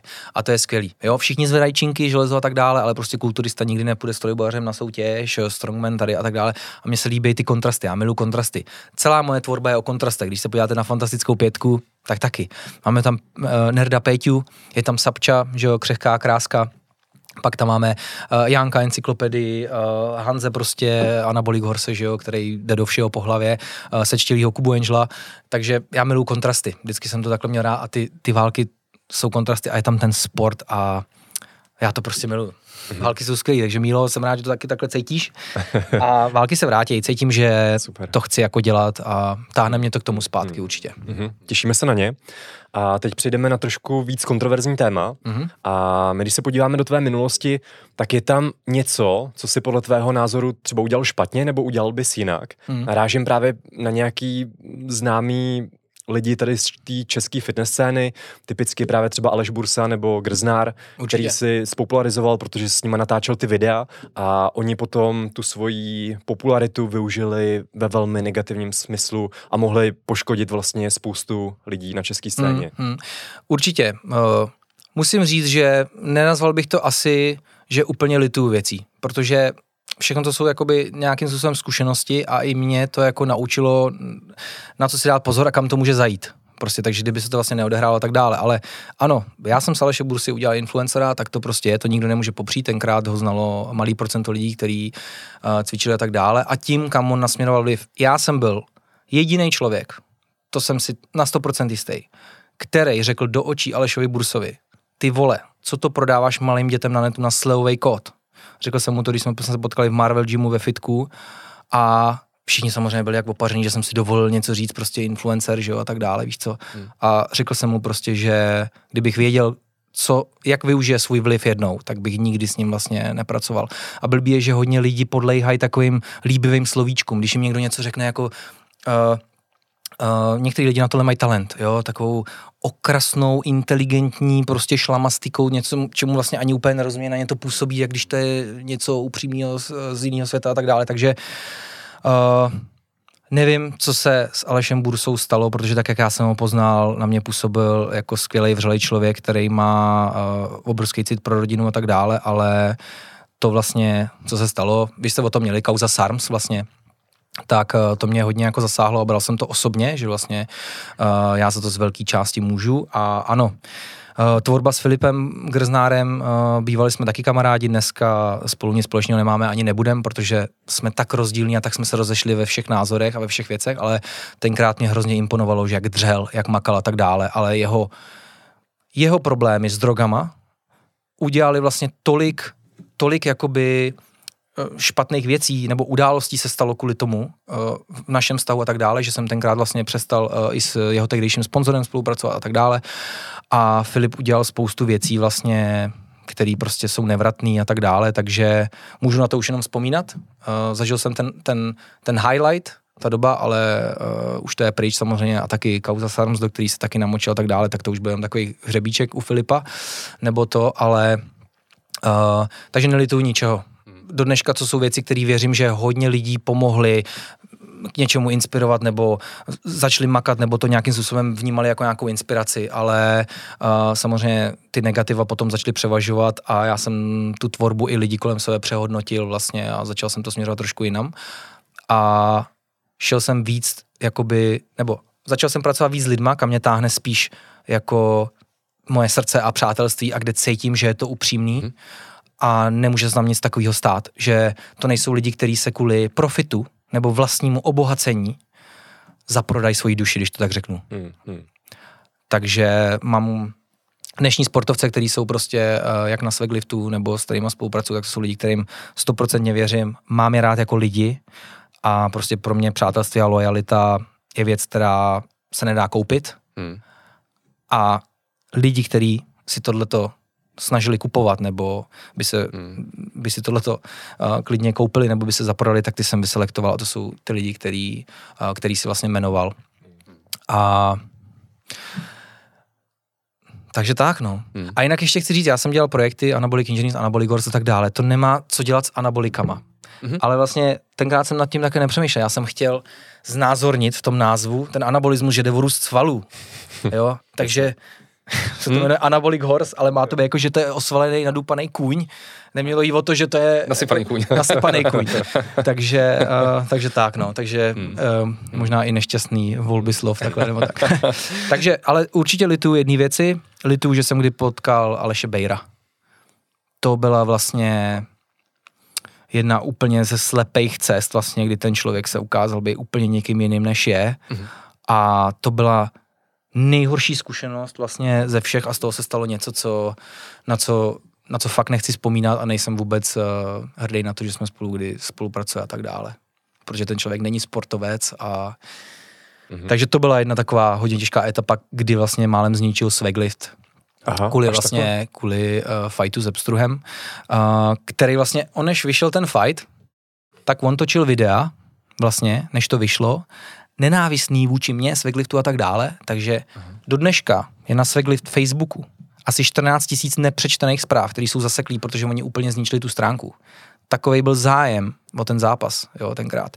Během 24 hodin to mělo 660 tisíc views. Hmm.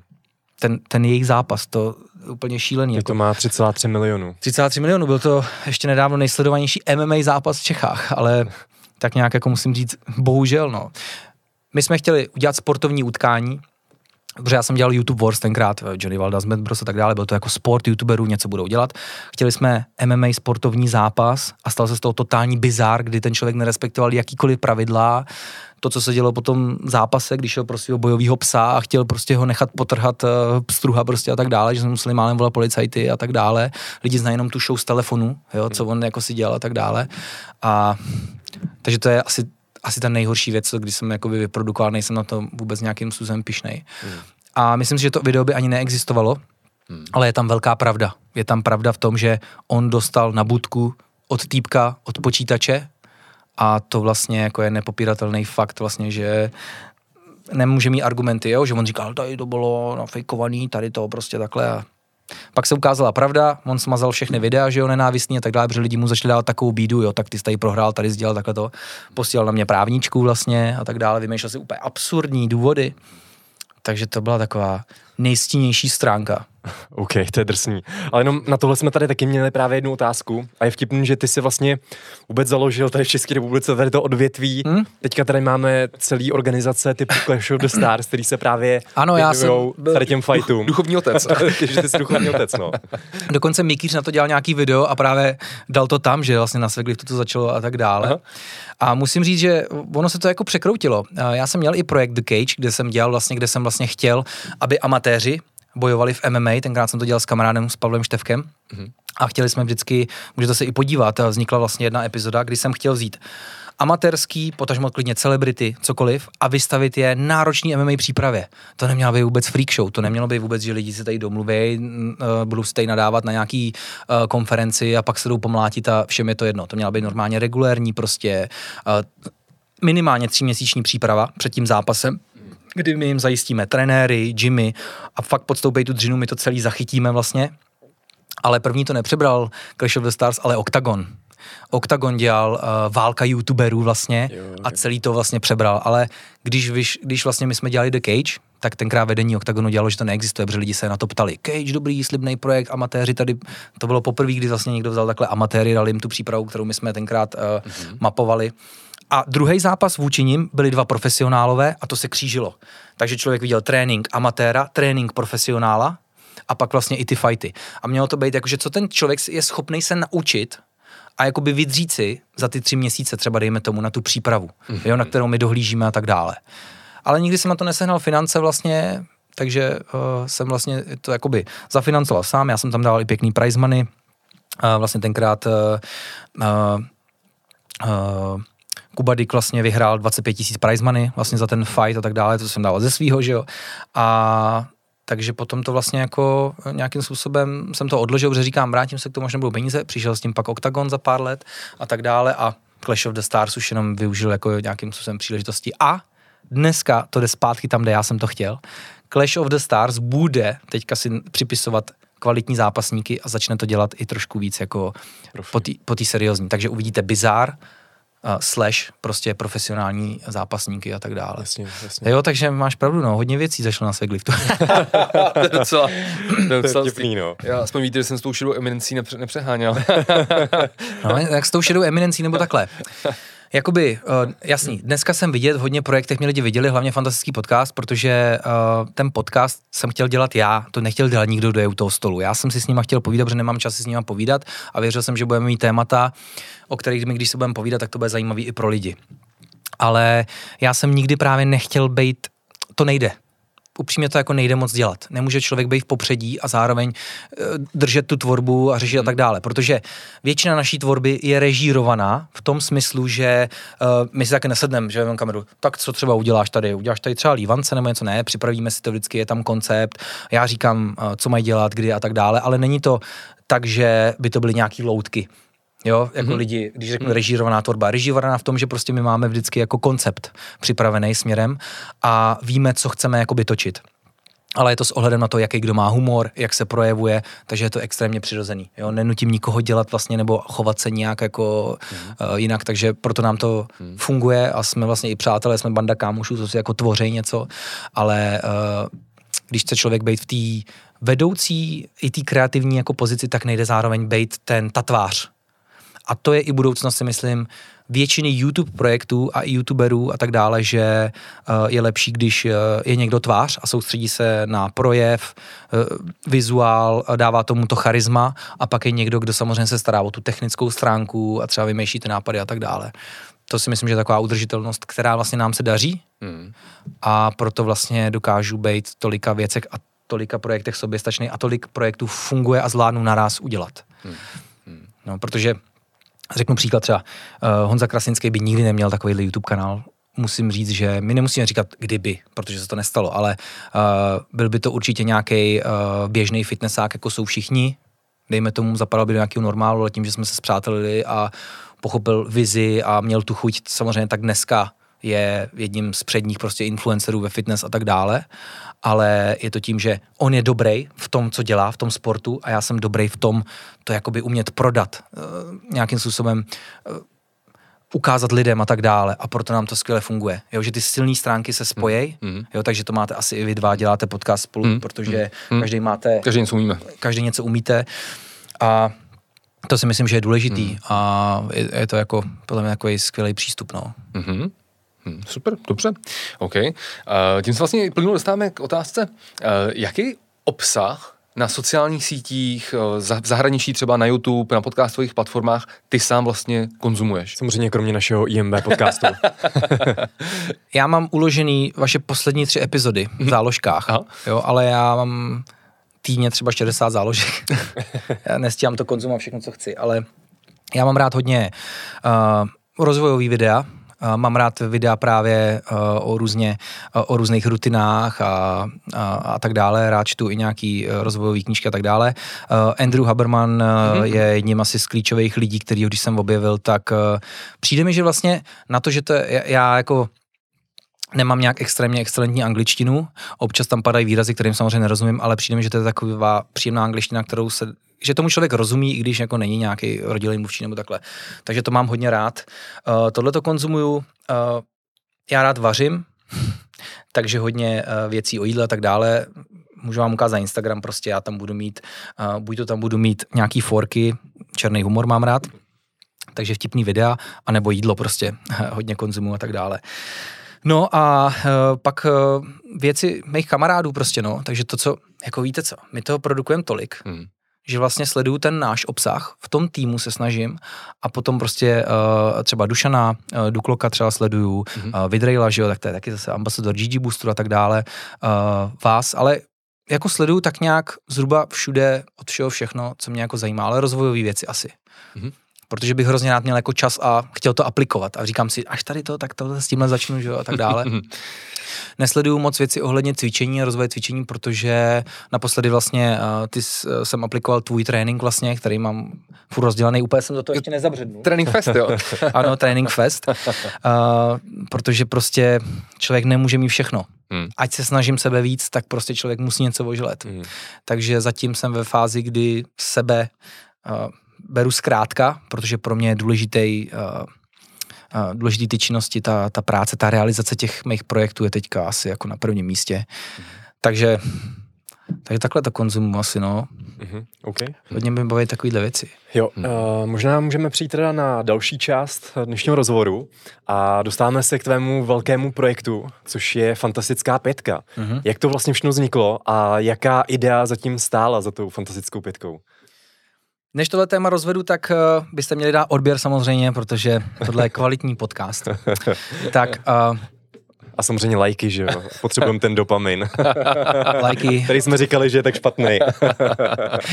a uh, fantastická pětka. No, to je hodně složitá cesta, ale uh, možná si budete klepat na čelo. Já jsem fantastickou pětku vymyslel v roce 2000 19. Mm-hmm. Já jsem tenkrát dělal videa Fitness versus, kde byl Honza Krasinský, uh, Peťa Brunner, a.k.a. Bender a Kuba Angel. A ty jsem vlastně tenkrát s nimi dělal, hráli hokej, dělali rugby a tak dále, na MMA jsem je tenkrát vzal a tak dále, který dělali vlastně jiný sporty, než kterých jsou dobrý, že jo. A já jsem si říkal, já to chci trošku rozšířit, chtěl bych to ještě jakoby víc, aby tam bylo víc lidí, ještě větší kontrast.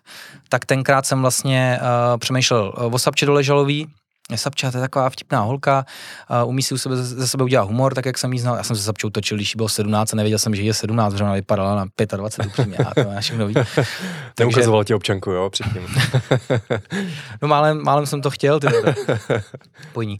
Uh, takže pak vlastně díky válkám jsem se seznámil s Jankem, vlastně tady Janko, dneska ho znáte a tak dále, ale říkám vlastně, no jo, jenom, že když já je vlastně přivedu mezi, mezi tyhle ty tři velký influencery, který už nějakým způsobem fungovali na sítích, už jsme měli vybudovaný uh, komunity YouTube a tak dále, tak to vlastně nebude fungovat.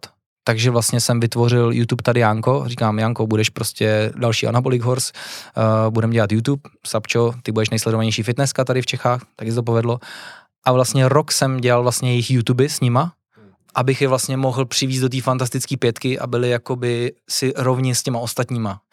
Takže jsme vlastně založili tyhle ty YouTube, primárně to bylo, že uh, jasně udělám vás youtubery, influencery a tak dále, OK, ale aby prostě mohla vzniknout tam fantastická pětka.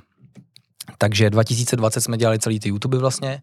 Uh, já nevím, jak jsem to zvládal, jo. Já jsem prostě jezdil každý den do Plzně, do Brna, prostě točili se prostě tři videa týdně. Já nevím, jak jsem to dělal, dneska si to neumím představit. Ale tenkrát to prostě jsem to takhle všechno nějak multitaskingoval a stíhal. Takže takhle vznikla fantastická pětka, takže vlastně říkám, dobrý, eh, tým je kompletní, lidi už zná Janka, eh, skrz Anabolic Horse vlastně YouTube kanál jsem jako dostal eh, rychle do podvědomí lidí, že jsme vlastně udělali nějaký videa, takže hnedka lidi začali sledovat tady Janka, Sapču a tak dále. A vznikla první fantastická pětka, no. Říkám prostě hrdinové, fantastická čtyřka už je, tak fantastická pětka. Přijde mi to prostě fantastický. Já mám fantastický. Je to že takový optimistický slovo prostě, který když někdo řekne, že je něco fantastický, jak si myslím, že to je úplně boží. No, takže uh, udělali jsme vlastně kempování. To byl ten první díl na Mácháči, že? To byl první díl na Mácháči, jo, vlastně, jo, jo. kdy jsem vzal kempovat. Uh, třeba Kuba Angel poprvé v životě byl vlastně někde takhle stanovat, nebo takhle, takže to byl zážitek. Uh, vzal jsem jim telefony na začátku, z toho byly nejvíc nevrlí. Jo, Hans, Hans mě málem zmlátil, když jsme to točili po, po dvou dnech, protože potřeboval strašně ten telefon už. no a vznikla fantastická pětka vlastně a je to takový asi uh, takový trošku fenomén vlastně tady v té uh, fitness tvorbě, protože ten úspěch to měl větší, než jsem samozřejmě čekal a mám to rád prostě, no. Mám rád vlastně, uh, zase, je tam, jsou to sportovci, dělají sportovní aktivity nebo i běžné aktivity a je to spojené s tou zábavou. Poslední díl, dva roky jsme netočili tu fantastickou pětku, vlastně před dvěma rokama byl díl s Adamem Mondrou, kdy vlastně uh, dělali bouldering s ním, vzali je i na stěnu. Líst a poslední díl vyšel před uh, třemi týdny s Jirkou Procházkou, kdy jsem je vlastně vzal na trénink MMA, aby jim dal pořádně do těla vlastně. Taky bylo to prostě první v trendech a tak dále a jsem hrozně rád, že vlastně sportovní obsah, tam je fakt čistý sport, dejme tomu, jo, a jsou tam samozřejmě jejich komentáře, uh, uh, nějaký řeči okolo a tak dále, sranda okolo, protože oni jsou srandovní, oni jsou vtipní sami o sobě ty lidi, rádi mají humor, tak čistý sport se vlastně dostal také daleko a jde to, když hmm. člověk jako chce a má nápad a to. Takže takhle a Fantastická pětka bude pokračovat, budeme brzo točit další nový díl vlastně a chtěl bych, to je zrovna taková věc, co nikdy nebude na kvantitu, že tam záleží spíš vlastně aby to, jakože já chci, aby to bylo raritní, aby se na to ty lidi těšili. Takže když vyjde prostě jednou za půl roku díl, ale tak to bude prostě jako něco svátečního, co si fakt všichni užijou, bude to super mm. a nechci jako, aby to bylo moc běžný, jako. Jo, jo. No, no, a aby taky, to bylo na sílu, ta tak, frekvence. A taky to dělá, vlastně je nás hodně, takže je komplikovaný to dát dokupy, ale já to chci dělat, když na to mám chuť jakože se na to fakt těším a chci to dělat a ne, že pojďme udělat, protože teďka potřebujeme, prostě už dlouho nic nebylo. Mm. Ale fantastický podcast, ten děláte jednou za... Fantastický podcast, no bylo to jednou za 14 dní, to bylo. teďka to je to, uh, potom se spustil Svegliv, tak je to jednou měsíčně jo, zhruba. A ta frekvence zase změní, protože bude nový studio, mám vymyšlené nové věci. Mm-hmm. Uh, já nechci o tom teď mluvit, jasně, to je jasný, jasně. nemám to rád, já to radši ukážu. Jasně, jasně. ale ale uh, bude vlastně Fantastická pětka pokračovat, i, i ta tvorba a tak dále. A vlastně hodně lidí si myslí, co se týče té tý tvorby, může to být samozřejmě rada i pro vás nebo pro koho, mm. koholiv z vás, kdo se snaží tvořit, že musí vydávat nějak pravidelně, protože algoritmus nebo takhle, vždycky je to o tom obsahu. Snažte se dělat fakt kvalitní obsah, který vás samotný baví a uspokojuje ho tvořit, než abyste to dělali, protože to zrovna musí být algoritmus nebo takhle, protože dva roky nevyšla fantastická pětka, žádný video na Segliftu a bylo to první v trendech. A vím, že kdyby nevyšlo, no, kdyby nevyšlo čtyři roky, možná už by některý členové fantastické pětky mohli být mrtví, takže sorry, mám rád černý humor. prostě víte, jak to je. Hmm. A uh, takže ten, ten kvalitní obsah je důležitější než ta kvantita. A YouTube se mění, i algoritmus se mění a dneska je důležitější a to je samozřejmě správně, že se to takhle mění. YouTube ví a vnímá, že kvalitní obsah vyžaduje čas, a chce ty tvůrce nechat jim dát ten čas, mm-hmm. aby to dělali, mm-hmm. takže dneska už nefunguje jako kvantita a tak dále a může to být samozřejmě na uh, jako spíš, uh, jak to říct, ku škodě. Hmm. Ke škodě, hmm. jo, že radši prostě kvalitní obsah, méně často. Tak, než prostě. Hodně lidí takhle skončilo nejenom na fitness a tak dále, že vlastně začali chrlit tolik toho obsahu, že vlastně absolutně už dneska vlastně je těžký to zvrátit, že vlastně hodně čísla jim spadly, tohleto a tak dále, ale uh, je k tomu cesta, prostě zastavte se, pojďte to znova promyslet, prostě dělejte zase to, co vás bavilo, prostě ono to zase bude fungovat, když tomu budete samozřejmě věřit a hmm. uh, budete na tom pracovat, no. To, to jsou moc cený rady. To musí být docela složitý, ale teda vlastně tolik lidí eh, v rámci fantastické pětky, fantastického podcastu vlastně skoordinovat. Eh, nebojíš se, že třeba když si tomu věnoval tolik energie, a jak říkáš, že tady vlastně dva další youtubery si vlastně musel si vypiplat v úzovkách, eh, že když to jsou různí lidi z různých měst, kteří budou mít třeba různý životy, já nevím, zakládat rodiny a tak dále, že vlastně to třeba nepůjde? Ne, já mám totiž takových dalších nápadů a tak dále, že přijde něco jiného a beru to tak, že to je součást života, to je mhm. přirozený. Mm. Prostě mm. někdy to také nedá se žít jenom z minulosti mm. a co mhm. bylo nebo nebylo, také mm. to funguje i v číslech. Jo? Nikdo se nemůže ohánět, že tady byly čísla a tohle a tenkrát. Ne, takhle snažím se žít právě v tom přítomném mm. okamžiku, takže když by náhodou hmm. k tomu došlo, tak to beru, jak to je a hmm. to je prostě přirozený nějaký vývoj věcí, takže Jo, jo. Nebojím se toho. Okay. A kdyby to přišlo, tak je Když se Sabina prostě rozejde s Jankem, nebo naopak, tak... Tak donutím točit videa dál. jo, to, to, hodně lidí, to hodně lidí uh, řešilo. To hodně lidí řešilo vlastně, jak to potom bude a tak a jako uh, nemyslím si, že by se rozešli tak, že by spolu už nemohli tvořit nebo takhle, ale uh, a, by k tomu došlo nějak to jako... A řešili jste to možná nějaký vážný problémy? Mezi sebou, jako myslím. Vážný problémy řešíme furt nějaký. uh, ne, asi vyloženě vážný ne, ale tak jako uh, my tím, že máme velmi přátelský vazby, tak uh, oni mi můžou říct, že jsem idiot, já jim můžu říct, že jsou idioti, jako, takže si to prostě řekneme tak, jak to je, takže my máme jako čistý mm-hmm. stůl a vždycky není tam nějaký napětí nebo takhle. Uh, maximálně co jsme někdy řešili, že někdo něco zrušil, když se to nehodilo, jo, nebo jo. takhle, tím pádem všichni se tomu jako uh, museli nějak přizpůsobit a tak, takže mm, mm, jinak uh, to jako, jako neřešíme. Všichni mají díky tomu vybudovanou nějakou pozici, že se můžou živit tím, že jsou influenceři, samozřejmě používají ve svůj prospěch to, kým jsou a, a jaký mají dosah a tak dále. Takže si myslím, že jsou všichni jako spokojení. Hmm? Já, já tomu věřím, doufám, ale je to hlavně fakt baví. Fakt je to baví, jakože to je dělaný tak, že jo, trénovali s Adamem Mondrou, s Jirkou mm-hmm. Procházkou. Mm. To, to nemůže jen tak někdo. Dostali, já úplně jim tak závidím. Já bych chtěl tam taky makat. Prostě, že ty musí být za kamerou. Ale mě to zase uspokoje, že vidím je dřít a vidím, jak trpí. Takže jo, jo. To nás přivádí k další otázce. Máš někoho, kdo ti s těmi projekty pomáhá? Samozřejmě je to hlavně celý o tobě, ale máš přece nějakého třeba dalšího kameramana a podobně. Určitě. Jako Všichni tyhle ty vlastně, co jsou vidět, tak ty myslím v podstatě pomáhají, protože jsou hlavní, uh, jsou v hlavních rolích, takže uh, to je určitě důležitý. Určitě bych to nezvládl uh, bez svojí snoubenky Alenky, která uh, mi vlastně, která pro mě pracuje v podstatě něco jako moje asistentka, pomáhá mi se vším obsluhováním, a tak dále.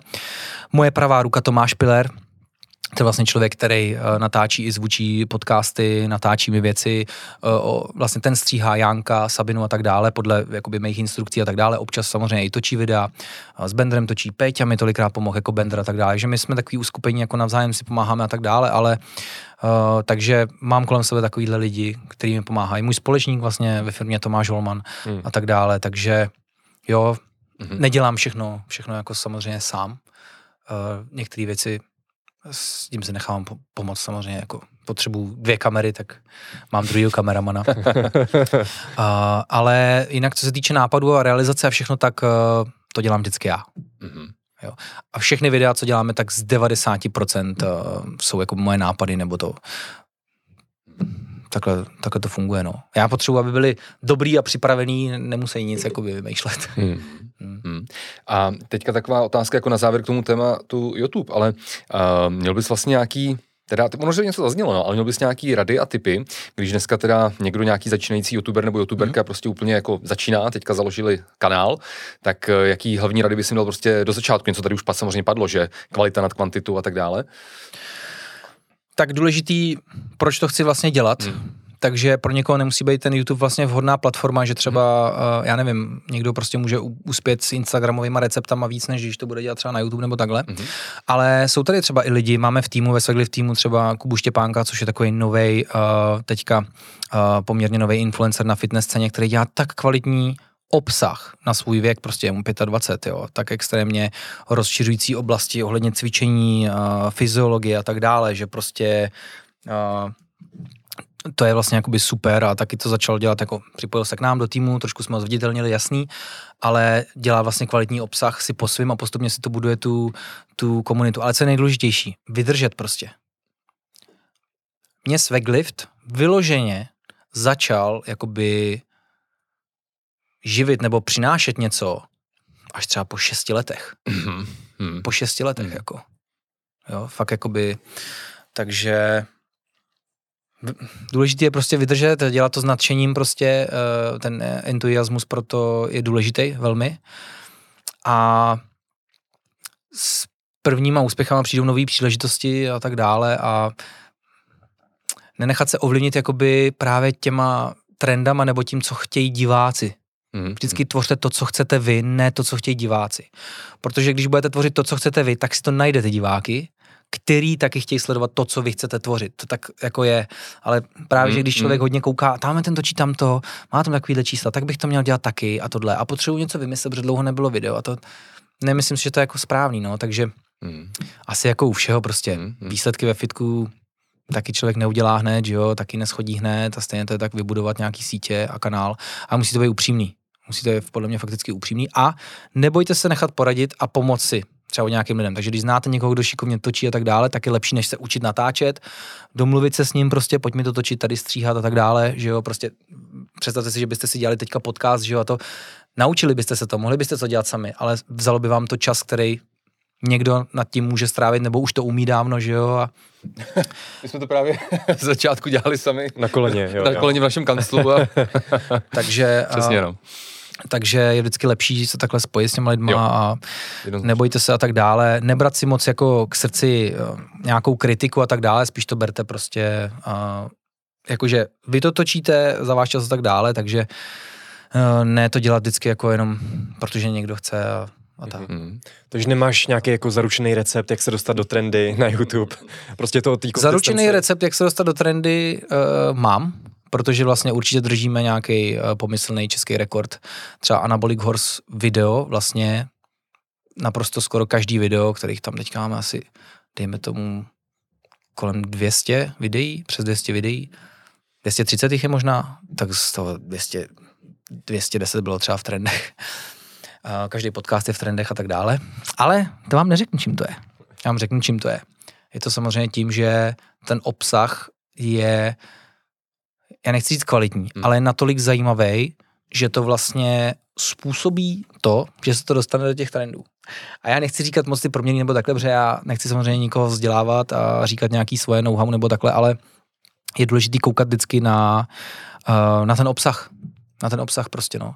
Není vždycky dobrý věci zbytečně urychlit, rychle to tam střelit, a jakože jo, ať to rychle lidi skonzumují a tak dále, lepší je to prostě nechat třeba uh, i trošku jako přihřívat ten obsah, když to tak řeknu, uh, v nějakých těch videích a tak dále, ale Mhm. ale recept na to ne, není. Je to všechno jenom pravděpodobnost. Uh, já umím těm pravděpodobnostem tím, že Ježíš těch videí jsem udělal fakt hodně, kanálů uh, taky je hodně, uh, co máme, takže uh, Má- Počkej, máš vůbec orientační představu, kolik videí si už někdy vlastně publikoval dohromady? Na všech, na všech, všema těma kanálama. Jako Jsou jich stovky, no. Stovky. Jestli Anna Kulhorec jenom Dejme tomu, že- 230, tak Dejme tomu, že třeba to je tisíc videí. Tisíc videí třeba. Plus Trend Wars, plus ještě nějaký dalším lidem, kterým jsem pomáhal a Hmm. tak dále, protože to je jako Jasně. spousta. Hodně lidí si během mojí kariéry přišlo pro nějaký know-how nebo takhle, že jo, nebo když jsem dělal i pro nějaký firmy tenkrát uh, YouTube nebo něco takového, takže hmm. Uh, to pánové, dostali jste mě do takového, že to bych si měl rozmyslet víc, tyjo. Já, já, já vám to řeknu takhle. Já o tom moc nepřemýšlím, já to prostě dělám Mhm. a nějak to funguje. Mhm. Mhm. Oni na to nejsou nějaký pravidla, jo, když to tak řeknu. Když točíme, je důležitý mít thumbnail, víme, co budeme točit, takže se nejede na prázdno, jakože by někdo někam dojel a nevěděl, co se bude točit. Jasně. To je důležitý, ta příprava prostě a nějak ty věci prostě dělám.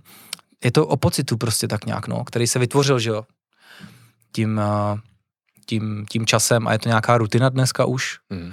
kterou musím říct, že asi mám zmáknutou, takže vím, jak to prostě funguje a co by to mělo obsahovat, aby to uspělo a tak dále, ale to může takhle skončit, ta doba se tak rychle mění a myslím si, že je důležité nebejt všude. Jo, já Mhm. třeba nemám TikTok, Mhm. Takže o TikTok, eh, eh, třeba fantastický podcast má TikTok, i Svegliv má teďka TikTok a nestarám se o to já, ani nemám tu aplikaci, nechci to prostě vůbec. Takže nemyslím si, že člověk Mhm. musí být vždycky všude. Jo? Každou sociální síť a všechno mít pokrytý a tak dále. Jenom v tom, v čem se cítí dobře a cítí, že tam je to jeho místo prostě. Že ani na Clubhouse nejsi. Jestli to, To vůbec ještě existuje, funguje? já vůbec nevím. to asi Ne, ne, ne. skončilo dost rychle potom. Pama- no. pamatuju si, že když to vzniklo, tak tam všichni museli být Sabina hnedka. Já si Jo, pamatuju jo. od do dneška zprávu od Sobčí. Ten mě frčí, já to jdu udělat prostě a takhle pozvu tam holky a to. Ty jo, takže Když byly lockdowny, tak to v Jo, chvilku jo. fungovalo a pak... jo no. Občas tam byly zajímavé diskuze, no. Neříkám, že jsem se tam občas něčeho ne- nezúčastnil, aspoň jako pasivně. Jo, to je, to je pravda. Takže konzistence, dělejte to tak, aby vás to bavilo, aby vás to neníčilo, aby vám to něco prostě přinášelo a pak ten úspěch se nějakým způsobem dostaví. Ale co je ten úspěch? Pro někoho je úspěch tisíc zhlédnutí, pro někoho je úspěch sto tisíc zhlédnutí, jo, jakože Hmm. ono vlastně to je hrozně individuální. Jo, ale musíte to prostě dělat tak, aby vás to na vnitřně naplňovalo a cítili jste to, že to chcete dělat. A to platí ve všem. Naprosto ve všem, co kdy v životě budete dělat. Okay. Super. Dá se tady v České republice vůbec jako uživit, jako youtuber? Dneska už jo. Jo? Hm. Dneska už jo. Co se týče čistě uh, toho, co generuje YouTube, když se bavíme o nějakých YouTube money a tak dále, Takže hlavně z reklamy. a z reklamy, co je na YouTube, tak si myslím, že je to prakticky nereálný, Mhm. pokud vlastně uh, to není nějaká nenáročná tvorba, když to řeknu. Když si člověk dělá nějaký videa sám, sám se živí, nepotřebuje k tomu žádný věci, žádný další lidi a tak dále, dělá to nějakým způsobem takhle jako hodně nezávisle, tak asi jako jo, ale když to člověk dělá nějaký složitější produkty nebo uh, projekty, jako třeba děláme my, kde je zapojených hodně lidí a je to jejich jakoby živobytí, tak to nejde čistě z YouTube. Proto právě třeba uh, samozřejmě jsem chtěl, aby Svegliv se dostal do fáze, kdy to bude skutečná značka, brand, který bude soběstačný, fungovat sám o sobě a tak dále. Uh, byla to jedna z motivací, proč vytvořit i GG Booster, aby třeba Bender právě nemusel brát každou spolupráci a mohl prostě mít jeden nějaký projekt, na který může pracovat samozřejmě a bude to uh, naše živobytí. Mhm. Takže dneska je to jako lepší a spíš bych to viděl tak jako, že být jako influencer, jak se člověk uživí snadno, mm-hmm. být jako youtuber, jo, dá se to už, dá se to už, ale každý má jiný měřítko. Někdo vydělá 30 tisíc Hmm. z YouTube a je to pro něj úplně v pohodě, jenomže jakmile začne člověk vydělávat 30 tisíc, tak samozřejmě cítí, že může mít víc a dneska jsou platformy jako Hero Hero a všechno, co jako frčí, co se na to dá nabalit, že jako dneska se to dá už. Jak se na tohle vlastně díváš, na ty platformy, které monetizují ten obsah? Vy snad eh, v rámci Fantastické pětky máte Hero Hero, je to tak? Máme, ne fantastický pětky, uh, máme jenom fantastický podcast, máme Hero Hero, ale my máme YouTube členství a já jsem, já jsem to nechtěl dělat, takže my jsme rok dělali podcast a vlastně až po roce, když jsem si říkal, ty vado, ten podcast je fakt nákladný, uh, protože uh, já financuju ten podcast, chtěl jsem, aby ostatní z toho taky něco měli, když přijedou, tak prostě, aby uh, věděli, že uh, mají na benzín a ten čas tam není nějakým způsobem jenom prosazený. A studio je drahý, Tomáš taky prostě něco stojí a tak dále, který je na full time uh, u mě zaměstnaný a tak dále a dejme tomu, že polovina pracovního náplně je ten podcast. Tak uh, jsem vlastně si řekl, uděláme to. Takže jsme udělali YouTube členství a vlastně i to Hero Hero. Ale my máme podcast kompletně free a vlastně děláme nějaký bonus pro lidi, třeba ty otázky. Chcete něco vybejt součástí toho obsahu, tak můžete. Ale není to vždycky pravidlem, takže to spíš beru jako kdo chce podpořit, tak my to taky mm-hmm. děláme jakoby zadarmo pro vás, v podstatě, když tak řeknu za ten náš čas, tak jestli chcete, budeme jako rádi. Beru to úplně v pohodě. Evidentně to funguje uh, hodně lidem, nestavíme na to, není to priorita, nechci právě, aby ten obsah začal být monetizovaný. Nikdy jsme to jakoby nedělali. A musím říct, že v tom nejsme dobrý prostě. Ne, já neumím obsah zmonetizovat takhle.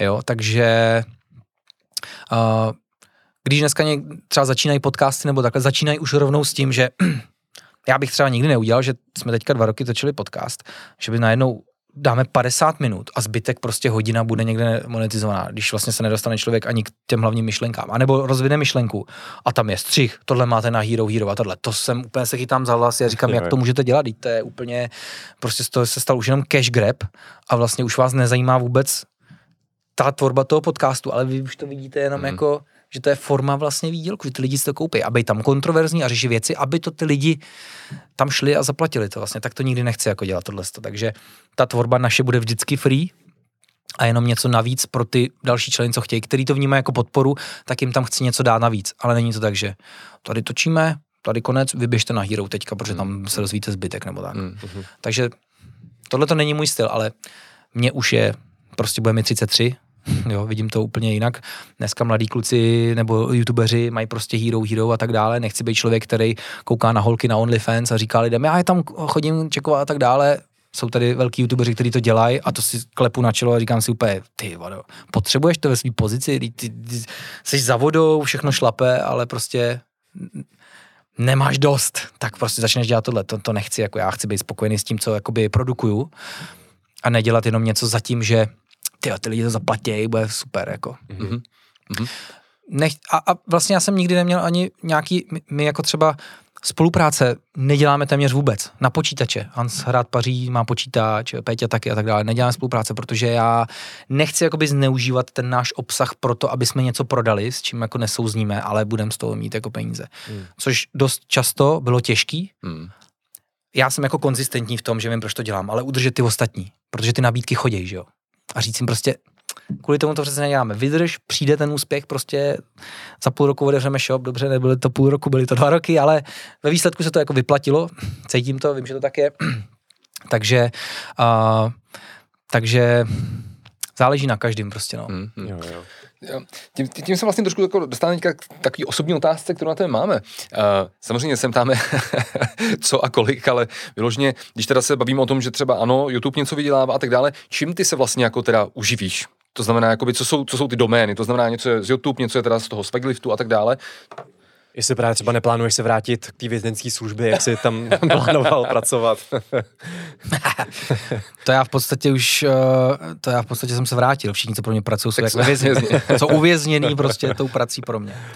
Uh, mě živí, mě živí ten YouTube musím říct. Mě živí ten YouTube, protože těch eh, kanálů je jakoby hodně, takže to, co vlastně mi zbyde v podstatě z toho, tak dejme tomu, že z toho jsem jakoby živený, ale mm-hmm.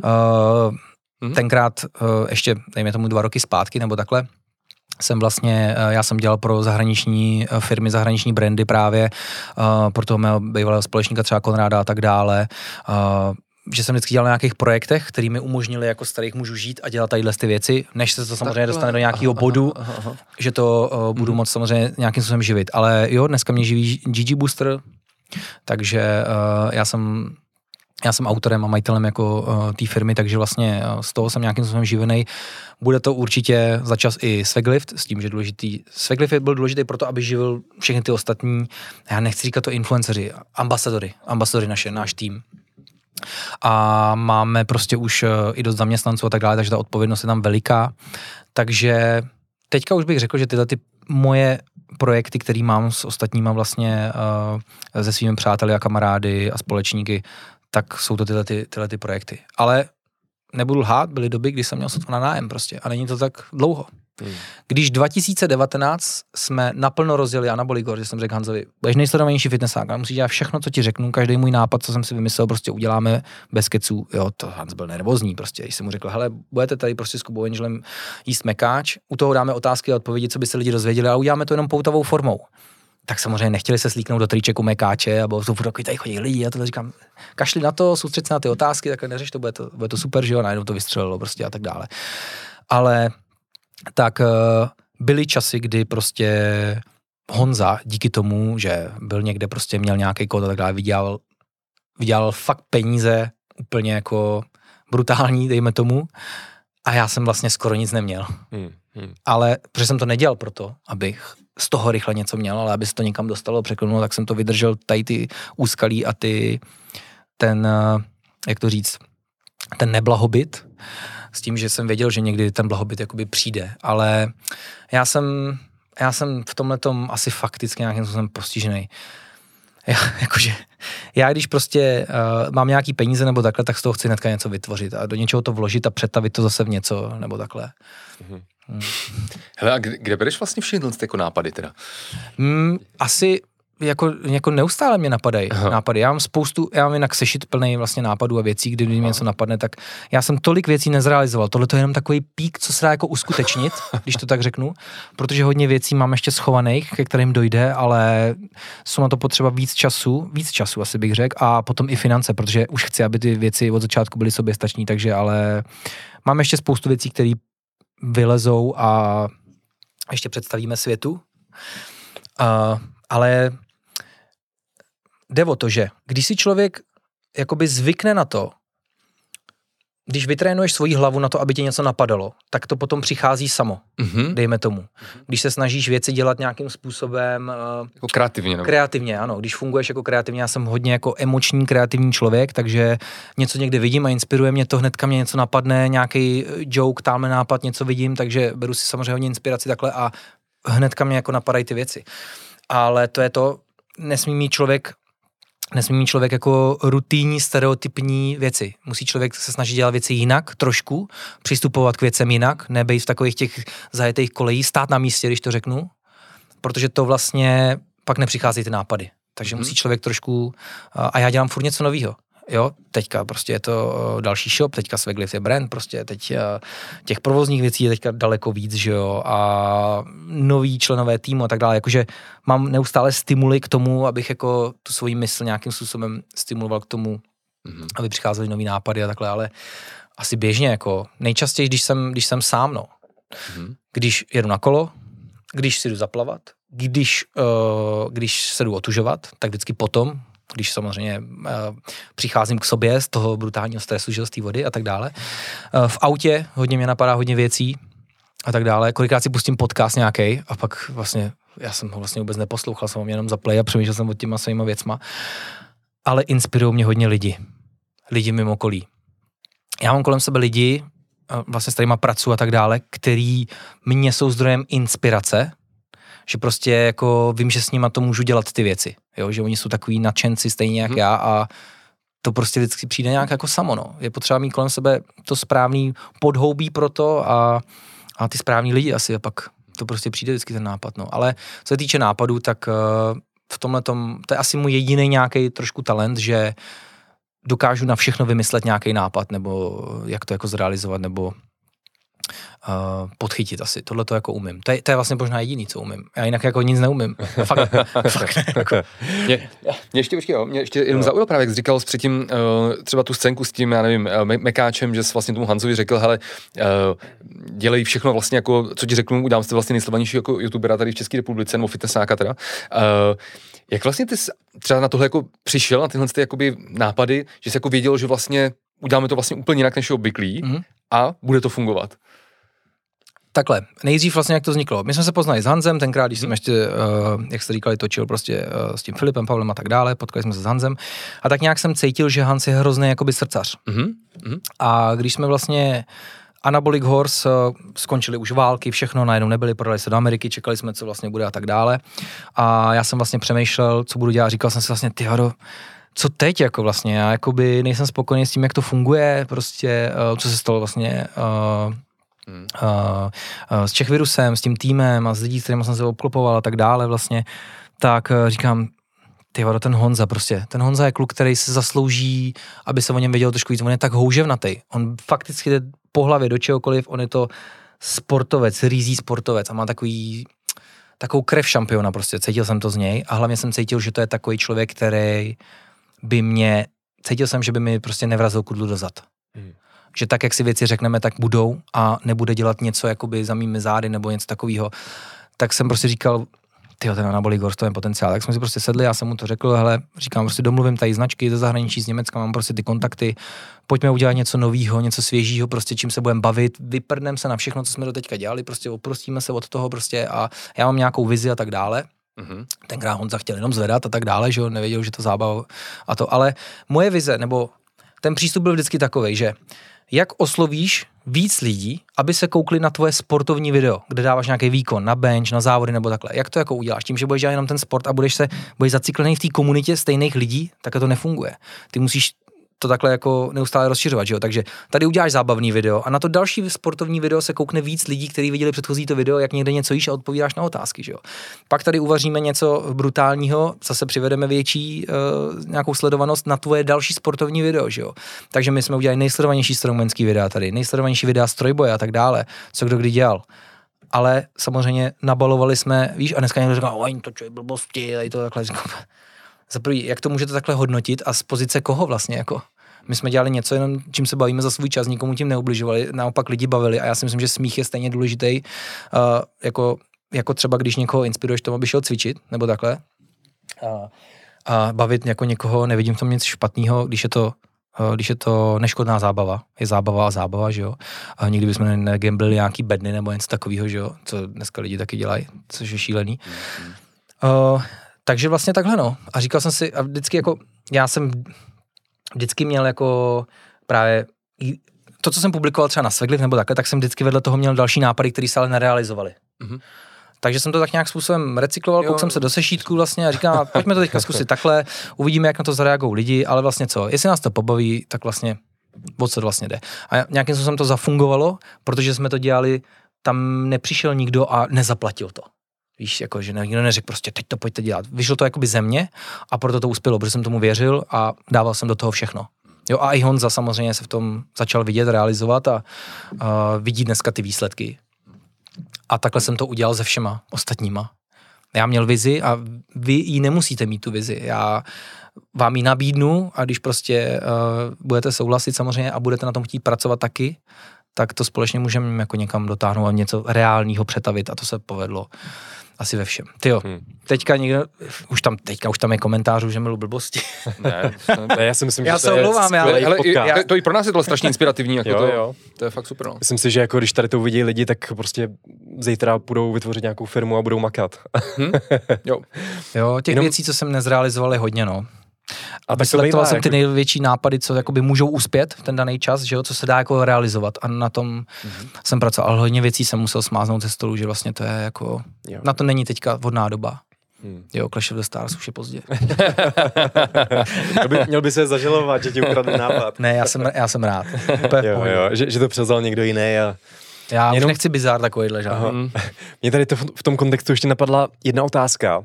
Jak to zvládá s tebou Alenka, když jsi takovej uh, workoholik, máš uh, spoustu práce, zapomínáš třeba někdy, že máte výročí nebo něco takového? to ne, ona mi to připomene.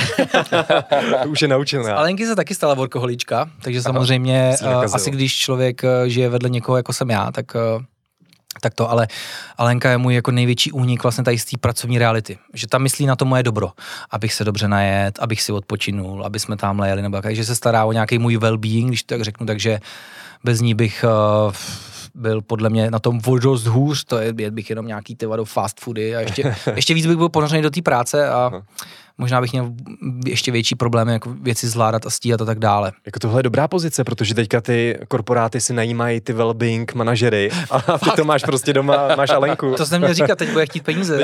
teď budeš muset platit. ne, tak Alenka má peníze, ona vlastně uh, normálně pracuje pro ty moje firmy, uh, takže pro mě to dělá z lásky samozřejmě, takže ne, že teďka bude faktura. Ale uh, vím, že byly období, kdy probrečela noci. Aha. Kdy prostě si nepředstavoval život takhle, když prostě měsíc jsme vlastně nic spolu netrávili čas, když jsem jezdil přespávat domů. Protože prostě já jsem, já nejsem, nemyslím si, že jsem dobrý manažer, protože neumím manažovat moc věcí. Že jsem takový člověk, který si to nedokázal vytvořit a skonstruovat tak, že by se mohl jako zastavit a říct, teďka to budou dělat ty a ty. Jo, že jsem v takový pozici, že mám, to není můj pocit, ono to tak reálně je, že jsem si jako na sebe toho vzal tolik, že vlastně se já se nemůžu zastavit. Vy si můžete odpočinout. Ty to můžeš nedělat prostě a tak dále, ale já ne, když jsem zdrojem až moc těch věcí, jakoby, že to ode mě jako plyne, že jo, a deleguju tu práci. Takže nebylo to prostě snadný, no, a takový to, že prostě uh, člověk vydělá nějaký peníze, tak mohl prostě uh, tamhle někam jet, nebo takhle, já jsem šel natočit nějaký video, nebo jsem si koupil prostě nějakou techniku, nebo takhle. Jsi to investoval zpátky. Investoval jsem to zpátky a takhle to dělám i ze vším vlastně, co dělám, jako GG Booster, všechno, co vyděláváme, investujeme zpátky a budeme přinášet nové věci, větší a stejně tak to bude uh, se Svegliftem a tak dále, protože moje vize jsou větší, než tam, kde to je teďka, to je jenom start nějakých věcí, ale jo no, uh, hodně často prostě Uh, myslím, že dneska už to kompenzuju. Mohl jsem si dovolit Alence koupit uh, auto, takže vlastně, uh, že jsem potřebovala, aby se dopravovala s pejskem, kam potřebovala a tak dále, takže už se člověk dostává do nějakého... Vozy, aby si měl víc času na tu práci. Nechtěl jsem, aby to takhle zaznělo, ale, uh, ale, uh, jo, ale jako mojí největší motivací, kdy vždycky bylo, nebo když jsem já začal podnikat, odešel jsem z práce, já jsem chtěl mojí mámu vysvobodit z práce moje máma prostě držela v kartonáži 20 let, totálně jí to ničilo zdraví a já jsem prostě chtěla, aby už nepracovala. Toho jsem vlastně dosáhl už vlastně, uh, dejme tomu, díky těm válkám, Stan Wars a tak dále, uh, tak prostě dneska moje mamka už čtyři roky nepracuje. Živím jí já v podstatě uh, a to bylo pro mě jako největší motivace, protože si pamatuju, jaký jsem byl dítě, tohle na splátky, tamhle to z práce šla do práce, neměli jsme dobrý vztahy, protože chodila večer domů, že jo, D- dala si prostě cíčko, aby se uklidnila nervy jak svině, já jsem to nechápal, že jo, prostě malý dítě a tak dále a tohle já jsem jí chtěl všechno vlastně vynahradit. Uh, hmm. Takže takže se snažím na tu rodinu myslet a Alenka je moje rodina nejbližší, takže snažím se jí to už dneska kompenzovat a vynahrazovat, teď já jsem řekl auto, ale to, to ne, nechtěl jsem říct jako věcnou, věcnou věc, ale jakože uh, dneska chápe, proč to dělám prostě a že ví, že chci, aby jsme se jednou měli dobře a nebyl to takový nějaký provizorní život, protože já prostě, když si něco zamanu, tak to prostě tak nějakým způsobem musí být, nebo proto dělám všechno. Buď to do svého absolutního vyhoření, když jsem fakt zničený už z toho, anebo že se to prostě povede. Naštěstí se to daří hmm. v hodně věcech. Hmm. Ale je to blbý, no, byli jsme třeba, jedem do Chorvatska a já tam stejně pracuji. Protože já prostě sedím u toho moře a to je právě ta inspirace, teď jsem někde jinde, že jo. Hmm. Takže úplně wow, teď to jede ty Takže sešítek a... Jo, jo, a už píšu na sleku všem, co, kdo co má dělat a takhle. Jsem vlastně měl i video, že se řeším na dovolen s těma lidma z fantastický pětky nebo jenom s, něk, s některýma z nich? Uh, ne, tak my jsme udělali čtyři dny v karavanu, vlastně, takže jsem vzal kluky vlastně, uh, říkám Hanzi, ty jo, Monči rodiče mají karavan, zamluv to, jedeme prostě, jedeme, jedeme prostě k moři, to bude náš cíl. Takže vlastně Bendra, který takhle nikdy nebyl nikde, uh, Hanze, že jo, uh, s Tomem vlastně jsem vzal a jeli jsme, takže takovýhle dobrodružství děláme. No. Hmm, hmm. Takže Vždycky mě tak přijde něco jako vtipný. Takže jsi spojil dovolenou vlastně s natáčením videa. Jo, jo, ale bylo to největší peklo v tom karavanu bylo 50 stupňů, nebyla tam klimatizace, aha, šílený. Aha. no, já bych se ještě zeptal, ty už to trošku jako nakousl, že... Mluvíme strašně dlouho, co? Ne, ne, omlouvám. Ne, ne, my jsme hrozně rádi, ale tohle je jako bez, bez, bez nadsázky jeden z nejinspirativnějších rozhovorů, který jsem kdy s někým vedl. To, já třeba těch rozhovorů jsem udělal hodně ještě, že jo, jako předtím a tohle, takže fakt jako super, hned mám úplně z toho chutí uh, zítra, zítra, novou firmu, zítra, přijít do práce v 8.00 hnedka a tam až do večera, před, jako, tohle je úplně úžasný. To, to, to volno se zítra nevezmeš, Ne, hele, ne, nevezmu, půjdu, půjdu, půjdu, pracovat prostě. Toho si velmi vážím. Jsem rád, že Míla mi ještě nevyčetl, když eh, tenkrát chtěl podpořit Světlip nákupem trička, ji asi nedostal. jo, jo, my jsme se tady před podcastem bavili, že já už jsem se předtím jako eh, bavil s Pavlisem, že jsem se s ním dokonce volal telefonicky a bylo to v nějakém období, kdy začínal Swaglift, měl první merch. Já si to pamatuju dneška, hele ty blbečku, to tričko tam ještě. To byl ty. A já jsem si objednal, já jsem ho chtěl podpořit, fandil jsem tomu projektu, objednal jsem si to tričko prostě tady s tím eskem a on týden nic, dva týdny nic. To je nový Tak potom jsem si sehnal číslo přímo na Pavlise, zavolal jsem tam, trošku jsem ho sprdnul a tričko přišlo, takže to byl náš první kontakt, naše první interakce. Třeba 2014. Zatlačil na mě přes telefon, jsem rád, že jsi nesehnal adresu, že nepřijel domů. jo, jo. Takže třeba 2014, 2015, tak Něco takového, no. Každopádně uh, vážím si toho a Petříčko, doufám, že mi Děkuju moc, pošleš že... Nový bude už.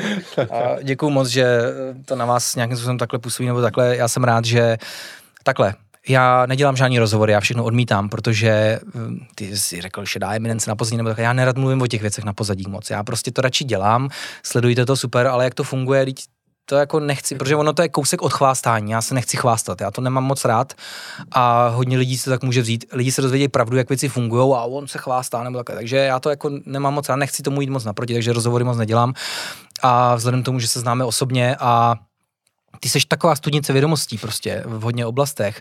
Ty Mílo, když koukám na ty podcasty, vždycky vylezeš nějakou studii prostě a říkáš, eh, co jsi, eh, kde vyzjistil a tak dále. Je to prostě hustý a já to hrozně obdivu, že máte know-how a který uplatňujete pro, v rámci veřejného dobra a ať už nějakou prezentací na YouTube, kde už tenkrát jste dělali videa, že jo, eh, na nějaký špatný témata, dneska boříte mýty, to je tak strašně důležitý prostě, protože ten, ten vliv těch lidí se v hodně směrech uplatňuje tím, že mají nějaký přesvědčení který jdou hnedka uplatňovat v rámci veřejnosti, že jo. A to se samozřejmě může snadno vyvrátit, ale už hodně lidí hmm. může mít samozřejmě, jako víš, že už jsou v tom tématu třeba tak namočený, nebo už vyzkoušel něco na vlastní pěst a už je třeba pozdě některé věci vzít zpátky, že jo. Hmm. A tak dále, ale hodně věcí je ohledně stravy a tak dále, tam je to většinou vratný, takže to je, to je jako super. Ale co se týče nějakého dopování a tak dále, Ježíš to je tak strašně, já dělám s lidma, kteří jsou na dopingu, dělal jsem se všema lidma ve fitness, snad který jako, i když oni si myslí, že je to neovlivňuje, ať už třeba chování nebo takhle, tak já to poznám, protože vždycky poznám, kdy mm. to jede a kdy ne samozřejmě. A tohle je hrozně důležité vyvážit. Je, je, je, samozřejmě v pohodě, že mají prostor i lidi, kteří prostě na tom dopingu jsou a říkají, jaká ta cesta je a co to obnáší. Ale je hrozně důležitý k tomu mít ten kontrast lidí, který vlastně říkají, že není to ta jediná cesta. Prostě mm. je to i bez toho. Mm. A nejhorší je, když někdo, když se bavíme o tom dopingu, nezná ten sport nebo úspěch bez toho. Hmm, hmm. Protože vlastně on je tak strašně už odtržený od toho, že vlastně, kde potom chcete, aby ty lidi brali odpovědnost a tak dále. Oni už to znají jenom na tom. Hmm. To je to samé, jak když někdo zažil party jenom když se chlastá, tak si neumí představit večírek, kde se nechlastá, že? Hmm. A, a, to je prostě i s tím dopingem a uh, se vším ostatním, no, takže hmm. Takže eh, a já jsem normální týpek, který fakt jenom dělá věci, co ho ani nemůžu říct, že ho baví, protože když děláte, co milujete, tak to vždycky obnáší dělat 90% věcí, které nenávidíte. Já miluji to točení těch videí a tak dále, ale ten celý proces, než to vznikne, vlastně nenávidím, jakoby. Hmm. Já nemám rád ježení autem dlouhý a tak dále, ale furt někam jezdím, jo, a jo, je to prostě multitasking, tohle řešit, tamhle to problémy, všechno stíhat, zvládat. A, a proto miluji GG Booster, protože to potřebuju prostě. Mám to rád uh, trošku stimulovat, uh, jak ten dopamin, tak tu, ten centrální nervový systém, směřovat tam, kam potřebuju, když potřebuju, protože někdy prostě je to fakt náročný a nezvládám to uh, jenom sám o sebe. Mám rád ten pocit, že mm-hmm. jsem se nějak, nějakou zdravější formou uh, podpořil v nějakým, uh, uh, nějakým manažování a hlavně té práci, který je přehršel. Hm, jasně, jasně. Tak my moc děkujeme takhle za uznání. Vážíme si toho od to tebe. A máme tady ještě na tebe asi tři, čtyři poslední otázky. Tři poslední, no. A já ten GG Booster, protože ty jsi jo. to tady sám zmínil, přesně. jestli bys ten projekt tady mohl v rychlosti představit přesně, přesně. a říct, Vzhledem jak to tomu, že funguje. se blížíme k závěru, já se omlouvám, na začátku jsem říkal, že mám problémy s výřečností. Každopádně já jsem vám přivez samozřejmě GG Booster, aha, děkuji. A, protože, jsem, protože aha. Lukáš rád hraje hry na PlayStationu a je to brutální lama. Už to slyším, tak tady máte samozřejmě takový tasting No tak moc děkujeme. Hezky. Ty, tak... Když už jsme u toho, tak já vám dám všechno. Tady jsem vám přivezl něco biohackerského, protože ten uh, biohacking, samozřejmě červený brýle, červené světlo, otužování, dechové cvičení, všechno mám rád. Mm-hmm. Tak uh, víte, co to je tohle? No, přiznám si, že ale je to nějaká rostlina. Dobrý tím začít. Každopádně eh, tohle je zelenec. To je vlastně rostlina, která eh, čistí eh, vzduch od choroboplodných zárodků, ale třeba i od formaldehydu a takových věcí, které přirozeně člověk vydechuje a může mít místnost toho plnou, že jo, mm-hmm. když má třeba nesprávně větraný prostory. Já mám hodně rád rostliny, přírodu a tak dále. Můj sen je mít farmu a tam všechno pěstovat a tak dále. Mm-hmm. Paradoxně úplně něco jiného, než dělám teďka, že jo. Já mám rád ten klid, jako mm-hmm. uh, někdy neinteragovat s lidma, být jenom se svými myšlenkami, pracovat na něčem a rostlina je skvělá, když vidíte, jak jakoby roste a před očima se vám třeba něco mění a tvoří nějaký plody. A takže to je zelenec, mm-hmm. ten čistý vzduch, tohle to je tchýnin jazyk takzvaný. Tchýnin jazyk. Pokud uh, asi máte z domova jiný zkušenosti s tchýněným jazykem, třeba někteří. Každopádně tohle je tchýněný jazyk a to je vlastně uh, rostlina, která produkuje kyslík, která je jedovatá, jako tchýně. Já jsem si to myslel.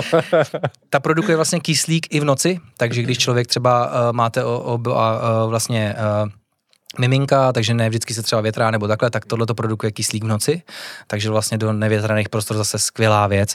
Obě tyhle ty rostliny používá NASA, ve svých výzkumech pro kosmonauty a tak dále a budou to jedny z vlastně z rostlin, který až se někdy budou třeba uh, kolonizovat nějaký planety nebo takhle, Marsa. tak uh, je vy, budou využívat vlastně. Takže jo, tak to je... oni strašně rychle rostou a rostou podle toho, jak máte velkou nádobu. To znamená, když si ji přesadíte za chvilku s tou, budete mít obrovskou. Aha. Tak to máte. Tak to teda moc děkujeme. Biohackerský to typ. Že takhle myslíš na naše zdraví. Nejvíc originální dárek, teda, co jsme kdy dostali tady. Jo, jo. Tak to, no právě, to že člověk děkujeme. jde většinou daleko, ale ta příroda nabízí spoustu zajímavých věcí, co by člověk ani neřekl. Já mám v každé místnosti obrovskou tu kitku v ložnici, v obýváku všude. Mm-hmm. A poslední věc. Já jsem tady koupil čističku vzduchu od Xiaomi, ale teď vidím, že to jde takhle přírodně.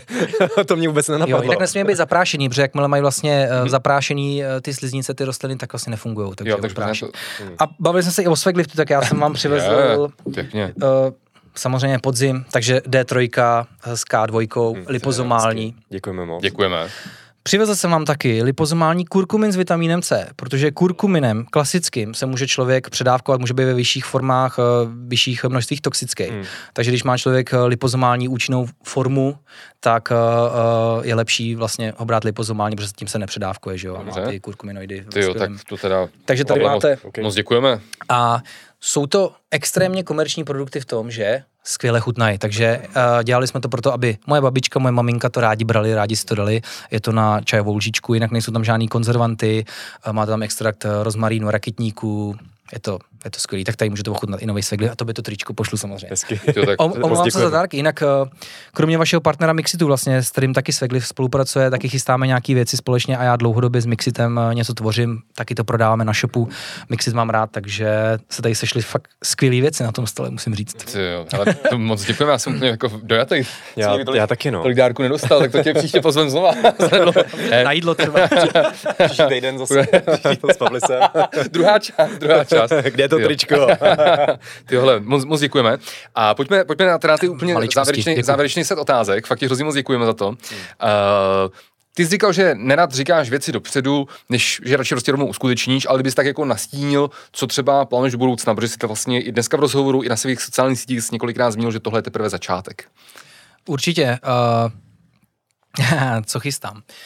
Určitě chci jakoby posouvat dál ty projekty, které teďka jsou. Uh, příští rok, rok 2024, právě díky tomu, že se konečně rozjel Sveglift a uh, všichni jsou tak nějak zabezpečení, uh, máme živobytí díky vám, fanouškům a našim podporovatelům a můžeme dát něco zpátky, tak uh, já to nechci fakt prozradit. Jasně, jasně, dobře. Ale chystají se uh, nějaký akce pro lidi. Jedna, jedna veliká, obrovská akce, která bude velmi zlomová, co se týče nějakého dění tady na tady té uh, fitness scéně, dejme tomu, mm-hmm. a mhm. tak dále. Chci rozšiřovat samozřejmě gamingové aktivity skrz GG Booster, plánujeme uh, už příští rok expanzi do zahraničí a tak dále, mm. protože uh, raketově rosteme lidi já, jakoby mým cílem je, aby lidi přemýšleli víc nad tím, co do sebe dávají.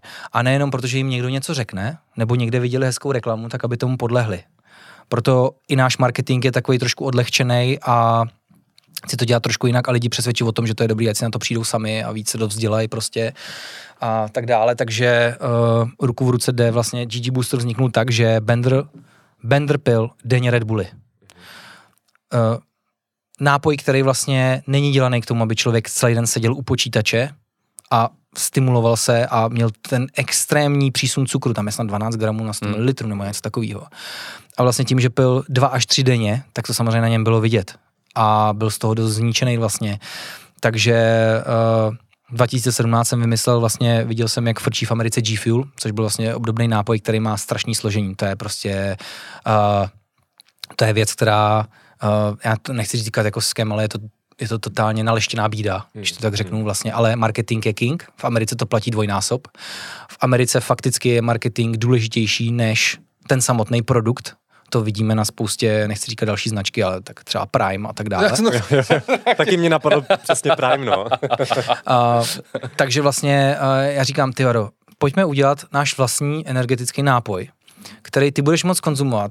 Nedojebe ti to takhle uh, jako teď a já sám jsem uh, měl rád jako, já nevím, ať už džerbu nebo, nebo čaj a já hrozně miluji kakao, jo, kofein, že jo, a uh, teobromin a tak dále, to jsou vlastně to je ze stejný uh, čeledi vlastně. Uh, ty věci jsou si dost podobné a tak dále, takže pokud někdo si ujíždí na nějakým, uh, na nějaký pure uh, kávěro a tak dále, tak uh, nemyslete si, že na tom nemůžete být závislí stejně jako na kofeinu, na kávě a tak dále. Hmm, hmm. A je to jenom určitá alternativa, která funguje trošku jinak a, a trošku jiný receptory se tam aktivují možná. Takže vlastně tohle byla provodní motivace. Péťo, pojďme vytvořit nějaký drink, který ty budeš prostě pít a bude to zároveň, věřím, že to bude dobrý business model, který uh, tě udrží při nějaký zdravý tvorbě, kdy nebudeš, protože Petr dělal prostě gamble, otvíral bedny v CSkách, to se prostě, funguje to něco jako gamblování prostě, jo, kupuješ si skiny, pak to točíš v ruletě prostě a tak dále. Tohle on dělal, aby přežil. Mm-hmm. Takovýhle různý spolupráce, že jo, a říkám, ty to, to nemůžeš prostě dělat, jako. A vlastně začal točit videa jenom když měl tu spolupráci na to, protože z toho byly dobrý peníze, že jo. Mm-hmm. A já říkám, ne, prostě pojďme to dělat trošku jinak. A příští rok bude GG Booster, trvalo to 4 roky, takže GG Booster vlastně 2017 jsem to vymyslel a trvalo to 4 roky, protože udělat dobrý nápoj, který skvěle chutná, je maximálně přírodní, jakože je přírodně obarvený, přírodní aromata, a je tam jedno nejméně závadný sladidlo vlastně a je tam spoustu skvělých extraktů, nejsou žádný plnidla, blbosti, prostě nesmysly, který dneska jsou hodně tady těch eh, podobných nápojích alternativách. Bylo strašně těžký první nápoje, byly, to byla taková kaše nepitelná prostě a tak dále. A my jsme chtěli, aby to bylo dokonalý a já, až když jsou věci fakt tak, že jsem o tom přesvědčený, že jsou skvělí, tak to může jít teprve ven. Když to je něco, co sami budeme konzumovat a můžeme to dát ruku do ohně a každý den si to můžeme jako dát, hmm. Jo, protože já nebudu někomu říkat, že vím, že to je naprata takové, ale kupujte to, protože jsme to my a tohle. To je blbost prostě. Ten produkt sám o sobě musí být dobrý. Hmm. Jinak to je prostě to, co dělá právě každý a to není ta cesta podle mě udržitelná. No, takže uh, vznikl GG Booster, ten samozřejmě uh, se rozjel, uh, má velkou řadu uh, příznivců a lidi chápou, o čem to je a umožnili tomu vlastně, že vznikl i Swagly v té podobě, v jaký je. Mm-hmm. A mohl se to taky stát vlastně značka a tak dále a je to v ruku v ruce, jsou to dvě věci, které se doplňují, takže gaming a sport, uh, nebo Hmm. Ta, ta prvotní náplň bylo jako, že to chceme dělat pro profi hráče e-sportový, ale dneska 75% všech těch zákazníků jsou lidi, kteří to používají uh, na práci, na nějaký stres, že jo, na nějaký uh, aktivity, hmm. kde je potřeba vyšší kognitivní výkon nebo Uh, jsou to nějaké stresové situace a tak dále, protože my tam máme nějaké látky, které působí proti úzkostem, že jo, a kofein sám o sobě může fungovat uh, uh, na nějakou formu jako antistres a tak dále, takže uh, takže tak no, je to skutečně funkční nápoj, který má i spoustu dobrých látek, Hmm. Třeba spirulina a tak dále. Jo, jo. Já se na ně moc těším, ty už jsi ho vlastně vyzkoušel, pro mě to bude premiéra. Já myslím, že možná Lukáš dokonce měl ještě starší verzi, my jsme to ještě updateovali. To ještě... Bylo, loni v listopadu jsme dal pár balíčků, jsme byli u tebe, tak, u tebe jo, no. tak teďka máme novější, my jsme vlastně to udělali ještě víc ovocnější. Jsou hmm. tam vlastně výraznější extrakty ovoce a trošku jsme jich přidali. Uh, takže vlastně bude to pro tebe trošku, uh, trošku jako změna. Ale těším na to. přijdou samozřejmě i nové produkty a tak dále a ta obdoba toho a jinak uh, od začátku to vlastně je dělaný jako zahraniční záležitost. Od začátku chci jako přivízt na zahraniční trh. Zahraniční trh je hmm. tak, zacíle, tak zasypaný nesmyslama. Hmm. Vlastně. Já nevím, kdy prostě ve funkčním nápoji to i dokonce některé značky v Čechách používají vlákninu. Hmm. která samozřejmě brzdí střebávání těch aktivních látek, účinek a tak dále, ale chutná to sladce, tak to tam dávají, že jo, a hmm. takže uh, tohle to jsem nějakým způsobem chtěl trošku změnit, no, a nabídnout lidem něco fakt, co jako funguje a nemusí jít za hranu po nějakých věcech, se kterých třeba už se pak blbě to bere zpátky, že jo, a to jsou třeba nějaký uh, zelený alternativy, které nechutnají fakt dobře. Které nechutnají dobře víme, víme, co máš čím, čím dál tím víc no. lidí na to závislé. No a co se týče uh, doplňků výživy jako takových svegliftů, tak uh, díky tomu, že ta moje historie, fitness a tak dále, vždycky to děláme, tak ty doplňky k tomu nějakým způsobem neodmyslitelně patří, ale dřív to bylo takový, že člověk si něco koupil, někde si něco přečet, tak dal nebo takhle, ale dneska člověk bych řekl, že velkou řadu věcí nepotřebuje a musí je brát vědomě, musí vědět proč. Nejenom proto, že si tady může nakoupit eh, prostě citrulin, magnézium, všechno, tak to do sebe bude prostě dávat po hrstech, že ví, že to je prospěšný, že se někde dočetl nebo takhle. Fakticky je potřeba ty věci užívat vědomě a filtrovat. Je to pro mě, potřebuju to, z jakého důvodu, mít to odůvodněný, nejenom prostě halabala nebo takhle. A všechny věci vyrábíme v Německu, mm-hmm. protože se v Čechách nenašel výrobce, který by splňoval to, co my chceme. takže, takže tak asi no. OK, OK, takže těšíme se na to. A předposlední otázka na tebe. Mě by Já zajímalo... nevím, jak, byla tady, jak jsme se dostali k tomu? Hele, ne, Chtěeš to, to, jo? tyhle ty dvě otázky, které teďka budou, tak my pokládáme vlastně všem našim hostům. Jo, jo. Mě by zajímalo, co je tvoje guilty pleasure?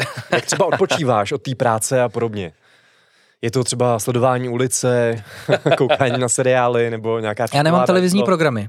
Hmm. Abych právě tohle nedělal. Abych si nezapnul ulici. Uh, uh, takže mám Netflix a takovéhle věci a tak dále, že jo. Hele, guilty pleasure je hraní her. Hraní her asi, jako, který, kterýmu se málo dostávám, ale to mám fakt rád. Prostě zapnout si zaklínače na Playstationu, vyvalit se na gauč prostě, nebo God of War. Uh, je skvělý. Ten nový díl prostě, já, to- já, mám koupený, ale ještě jsem ho nehrál. A já už mám dohraný, Takže uh, já právě, když vyšel, když vyšel Ragnarok, že jo, tak já jsem hrál ten předchozí Mhm. mm-hmm. a na tyhle ty Vánoce uh, si zahraju Ragnarok. Takže guilty pleasure je asi tohleto. Jídlo je velký guilty pleasure. A rád prostě jim, rád mám fakt dobrý jídlo prostě a, a miluji hamburgery a masíčko a takovéhle věci. A dobrá čokoláda, mám taky rád prostě čokoládové produkty kvalitní. No a jak, jak, jako guilty pleasure je práce asi. jako, jako ono to zní možná blbě, ale když můžu něco vyprodukovat, něco, co fakt chci, jakože jdem udělat nějakou srandu s Péťou prostě třeba, jo, jdem natočit nějaký filmeček vtipný, u kterého se prostě řežem, chlámem se a tak dále, jo. Mm-hmm. Protože my, my, jako točíme si pro sebe nějaký pořady prostě, možná to budete muset vypnout, ono se to třeba jmenuje jdeme, s- uh, jdeme srát, jo, místo jdeme žrát, protože jíme věci, z kterého se obvykle člověk posere. Takže to jsou takové věci, které jsou guilty pleasure. To děláme jenom prostě ze srandy. Jako, že se jako jdeme jenom pobavit, prostě vezmeme si policejní uniformy a hodnotíme jídlo a tak dále. Takže, takže zase další nějaká forma produkce, tvorby, něco takového asi, no. Mhm. S tím PSkem, s tím PlayStationem jsem to měl podobně, no. Akorát já jsem naposled hrál, to vím úplně přesně, když uh, moje snoubenka začala rodit. To znamená minulý rok. A nemohl si to samozřejmě ty- přerušit. Hrál jsem Warzone, takže jasně online hra nejde stopnout. Jo, počkej, to, počkej, to řekni Pa- Pavlovi, to bylo docela dobrý, to, to nějak bylo, že ty začal se jako, že on hrál s klukama Jo, jo, že jí praskla voda. a oni, a, oni, to, a oni, ti ne, oni si mysleli, že se jenom vymluváš a on to bylo jako slyšet v tom. Hmm. Jo, jo, takže to bylo v přímém přenosu. Ten porod. Naštěstí jsme to v pohodě jako stihli. Ona a Denča rodila až další den jako ráno, takže tam bylo ještě třeba 12 hodin ten rozestup, takže jsem to stihnul do- dohrát. Ale, ale začal, bylo to takhle, no. Ta, ta poslední moje hra. Hry, tom- to je prostě metalista, tady to vidíte prostě. tak to je zajímavý příběh, jinak uh, tohle má třeba i Bender, jako, ten hraje onlineovky, takže třeba Peťo jsem dole a on dohrává hru, takže tam člověk stojí 20 minut, Jo, než jo. mu přijde otevřít. že To nejde, že jo? Já už naštěstí mám klíče. Jo. Ale uh, zajímavé je, že třeba uh, byli jsme u Mr. Kubelík Show, vlastně jedli jsme pálivý a Péťa hrál právě Warzone v noci a chytl ho samozřejmě zažívání, mm-hmm. takže během toho zápasu musel odběhnout, protože měl fakt brutální hnačku, že jo, a všichni to ty lidi slyšeli na streamu, co se děje na tom záchodě, že jo. takže online hraní prostě samozřejmě má spoustu úskalí, s člověk uh, Okay. musí předvídat. Aha, takže zdravíme Péťu. A jinak já se snažím třeba Alenku jako přimět k hraní her vlastně, No. takže koupil jsem samozřejmě Diablo 4 i na počítači, na PlayStation, aby jsme hráli spolu a ještě jsme se k tomu nedostali prostě. Mm-hmm. Vlastně není to pravda, že úplně nehraju. My si občas právě s mojí snoubenkou Denčou, až vlastně malá usne, tak si občas zahrajem League of Legends, lolko, ale na, mobilech. Aha, to jsem ani nevěděl, že. Jo, Každopádně tam je tak složitý ten eh, systém těch postav a eh, těch eh, perků a všeho, že Jo, jo. do toho se radši nepouštím. Mm. Já milu, potom, jako není to tak složitý, jako třeba Dota, dá se to. Vidíš, že jsi ambiciozní, že chceš porážet ostatní. Já Jo. mám radši ty eh, singleplayerové tituly, kdy ty jako jsem pánem já tam prostě. Já jsem spíš na online, no, já se potřebuji poměřovat. Jo, to mě už přešlo tohle. Já mám, já mám rád hrozně sérii Dark Souls nebo Elden Ring To bych teďka, zašílel. ale na tom si tolik neodpočineš. to musí být nervy, no. To, uh, velmi vybírám tituly. no. A strategie mám rád, no. Age of Empires prostě Mhm. Definitive Edice, to je vlastně stará hra, která je jenom v trošku novějším Mhm. kabátě a můžeš to hrát furt. Dneska je problém s hrama, dneska jsou to zase komerční tituly, to je jak s filmama v kině. Mhm. Najít fakt film, uh, teď jsem byl uh, Uh, Ježišmarja, jak se to jmenuje, Zabijáci rozkvetlého měsíce, teďka No, jasně, s Leonardem DiCapriem. Teďka zla... hm. Skvělý drama, skvělý film, perfektní herecký výkony, můžu vám to doporučit, jinak dneska všechno takový rychlokvaškový ef- efekty, hodně, já nesnáším Marvel, Jo, jo. nemám rád ty filmy vůbec, prostě pro mě jediná superhrdinská trilogie, prostě od Nolana temnej rytíř, Mhm. nic to nemůže přebít prostě a Přesně. Takže jsem hodně náročný v tomhle tom. Ne, ne, ne ve všem najdu ten dopamin a to zalíbení a Jo, tu chuť vlastně. Jinak Mhm. taková zajímavost vlastně, uh, soulož s vaší partnerkou vlastně negeneruje tolik dopaminu jako hraní nějaký oblíbený hry. Takže pozor na to. OK. No, já mám pocit, že to... Nějak, Dáme si na to pozor. já mám pocit, že i ten herec Henry Cavill to nějak říkal, že radši než aby šel večer ven mezi lidi, tak radši, radši sám doma paří, no. Si dá ten rychlej dopamin, no. Takže, Jo. A možná je to i méně úsilí. ale tak jako, já si přiznám, že rád stíhám oboje. I chodit ven, nebo chodit s přítelkyní spát. Ne, hrát, hrát na Playstationu a zároveň už mít eh, splnění všech manželské povinnosti. tak to je skvělý. Tak. tak otázka na závěr. Ano. Otázka na závěr. Si dostávají to jsem- všichni. to jsem zvědavý. Kdyby si na úplný závěr celého rozhovoru našim divačkám, divákům eh, měl říct nějaký tip od tebe, co se týká prostě zdravého životního stylu, anebo i prostě životního štěstí, což s tím samozřejmě souvisí. Nějakou radu mm-hmm. na závěr, co by to bylo? Životního štěstí, jo. Uh, tak zdravotní radu to asi nejsem, já nežiju zase tak zdravě, takže to asi nechám jiným, ale životní štěstí asi, že ten čas plyne fakt strašně rychle. Mhm. A protože je velká pravda, že každou sekundu víc umíráme, teďka jsme tady, uh, nevím, jak dlouho tady mluvíme, už už mora, se omlouvám, hoši. Uh, jsme přišli o nějakou uh, svoji pomyslnou část nádoby našeho času, která nám tady zbývá, takže by člověk měl fakticky uvažovat a přemýšlet nad tím fakticky, pro co žije, pro koho žije a čemu se jakoby věnuje a měl by si najít nějaký smysl života, který nemusí být nějaký velký. Nemusíte Hmm. tady stavět nějaký monumenty, dominanty, hmm. být legendy, zanechat po sobě odkaz nějaký brutálně tak dále. To si myslím, že stačí, že smysl života najdete třeba v druhém člověku, ve vašem partnerovi, ve vašich dětech, Hmm. v koníčku, něčem něco tvořit malýho pro sebe a tak dále. Nemyslím si, že to je třeba koukání na Netflix a čekat na nový seriály. A takže ten čas prostě no, než uh, budete někoho rychle soudit, rychle si dělat názor, věnovat se něčemu, co třeba jako může ve vás produkovat nějakou nenávist, jo, nebo uh, na světě je strašně spousta zla, který všichni asi vidíme v dnešní době a podle mě člověk nemůže zlepšit svět a neudělá svět lepší, pokud nezlepší sebe. Takže je důležitý asi být dobrý člověk a ne vždycky, to tady dneska zaznělo, je důležitý ten, ten úspěch, ale ta cesta k tomu. Hmm. Takže snažte se být prostě dobří lidé a myslíte, že ten čas ho není jako tolik, no. Fakt rychle to letí, že jo. To asi vy to vidíte na dětech, že jo. Hmm, jo. Extrémně. Takže že ten čas je vzácný, važte si toho a obklubujte se lidma, který vám můžou být inspirací a něco vám předat a pomoct vám se rozvíjet v tom, v čem chcete. Jako nezabývat se moc lidma, který víte, že třeba, nebo i činnostma, který víte, že děláte třeba z povinnosti, nebo že byste měli, nebo takhle, to si myslím, že na to si dá pozor. Já moc filozofuju, co? Wow, Ne, wow. super závěr, super závěr. Fakt jsem dojatý, ne? že čas, čas vyčerpatelná prostě jednotka, která letí strašně rychle a my ho strašně utrácíme Hmm. za věci, které ono je to důležité se nudit někdy, prokrastinovat Jasně. všechno, to je v pohodě, ale všeho prostě s mírou. A nedosáhnout nějakého potenciálu v čemkoliv, ve sportu, ve svý vášni, v koníčku, v zálibě, je hrozná škoda, když jsme kurva dostali ten dar, že jsme se narodili, jsme tady prostě a máme tu možnost, jsme ve svobodném světě, relativně, kde se můžeme fakticky realizovat. A to strašně moc lidí dneska podle mě nevidí a žijou jenom od zábavy k zábavě. A to je hrozně nebezpečný, no. Takže važme si toho, co máme, asi čau. No, tak já myslím, že ale teda rozhodně tyhle ty dvě hodiny byly strávený úplně špičkově. Pro mě to fakt, nebo pro nás oba, můžu říct, to bylo úplně velmi, velmi, velmi inspirativní, takže hrozně Přímo fantastický rozhovor. fantastický rozhovor. Děkuju moc, já jsem z toho dojatý, já to moc často neslyším, protože já nenabíhám takovým situacím, Hmm. ani si nemyslím, že jsem nějaký, kdo ví, jak eh, prostě člověk, kterýho by lidi měli třeba poslouchat nebo mu naslouchat. Uh, takže děkuju, vážím si toho, vážím si toho pozvání. Pro mě to bylo strašný překvapení, samozřejmě.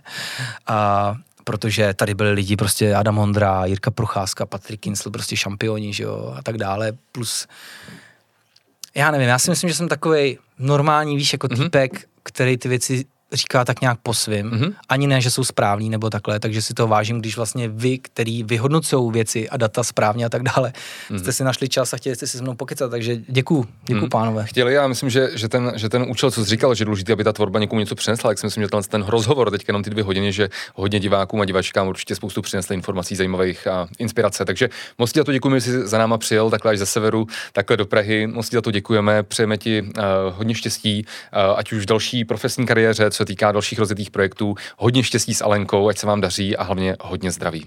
Díky za rozhovor, Pavli, směj se hezky, ahoj. Děkuji vám, pánové, ať se daří i vašemu podcastu a vy všichni mějte se krásně a hoďte klukům odběr, dělají to fakt dobře a těšte se na budoucí díly. Ty budou zajímavější než ten můj pokec. Děkuji, ahoj. ahoj.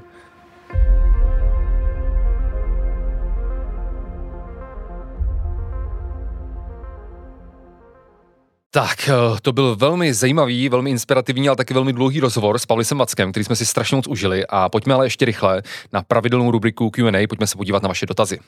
Jdeme na první dotaz od Anny Bystiakový pod eh, předmluvným videem a Anna se ptá, ahoj, musím tě opravit. Z bílkoviny alebo z tuku sa v těle člověka sachardy netvoří. Akorát, že tělo dokáže vytvořit energii na svoji činnost z tuku alebo z bílkovin a to je dost velký rozdíl.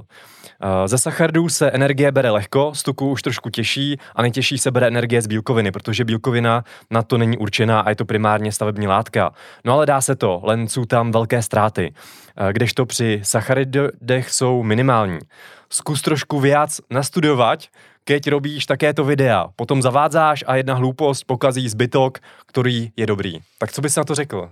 Co bych na to řekl? Jdem si to nastudovat. tak nám dejte střih 10 minut a, nebo spíš dvě hodiny. Tak podíváme se, podíváme se, co se o tom v různých knihách, eh, co se o tom v různých knihách píše. Prosím vás, eh, mně tohle to prostě přijde úplně bizarní, když eh, prostě někdo někdo uh, prostě se splete úplně jako v základní věci a takhle prostě ještě dělá, dělá chytrýho a ještě ti takhle píše pejorativně, měl by si to víc nastudovat. Prosím vás, uh, to, co jsme řekli ve videu, je samozřejmě pravda, protože lidské tělo si samozřejmě dokáže vytvořit sacharidy a to proco, procesem glukoneogeneze, což je vlastně syntéza glukózy, což je ten pro nás v podstatě nejdůležitější sacharid, z těch nesacharidových složek. Proč má člověk glukoneogenezi, proč vůbec z toho každý homo sapiens sapiens je schopný.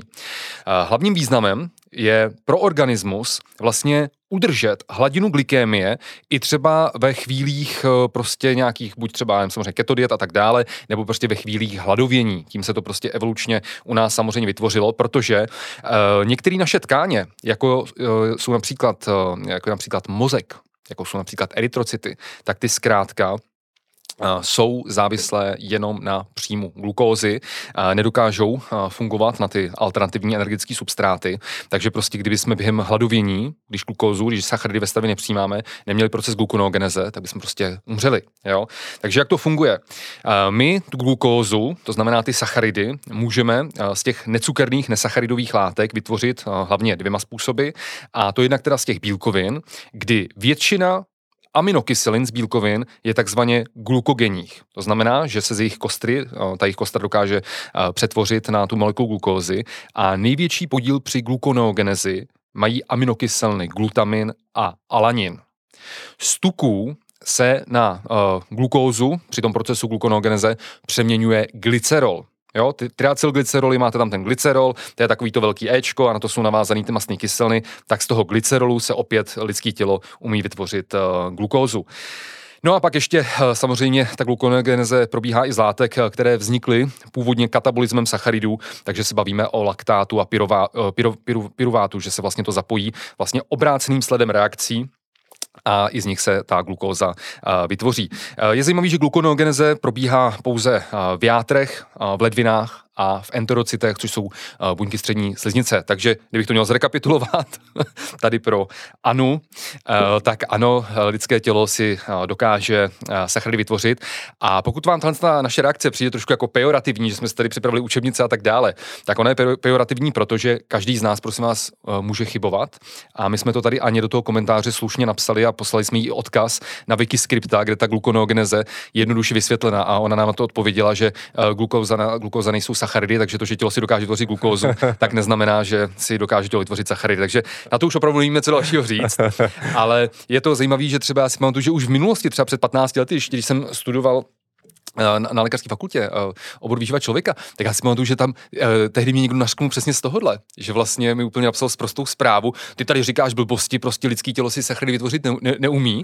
musíš a že, to dostudovat. A, a musíš to dostudovat a že vlastně jako velk, pro velkou část lidí je tohle vlastně nějaký tajemství, že lidský tělo vůbec má proces glukonogeneze. No tak Jo. je to, Třeba taky byla nějaká Ana.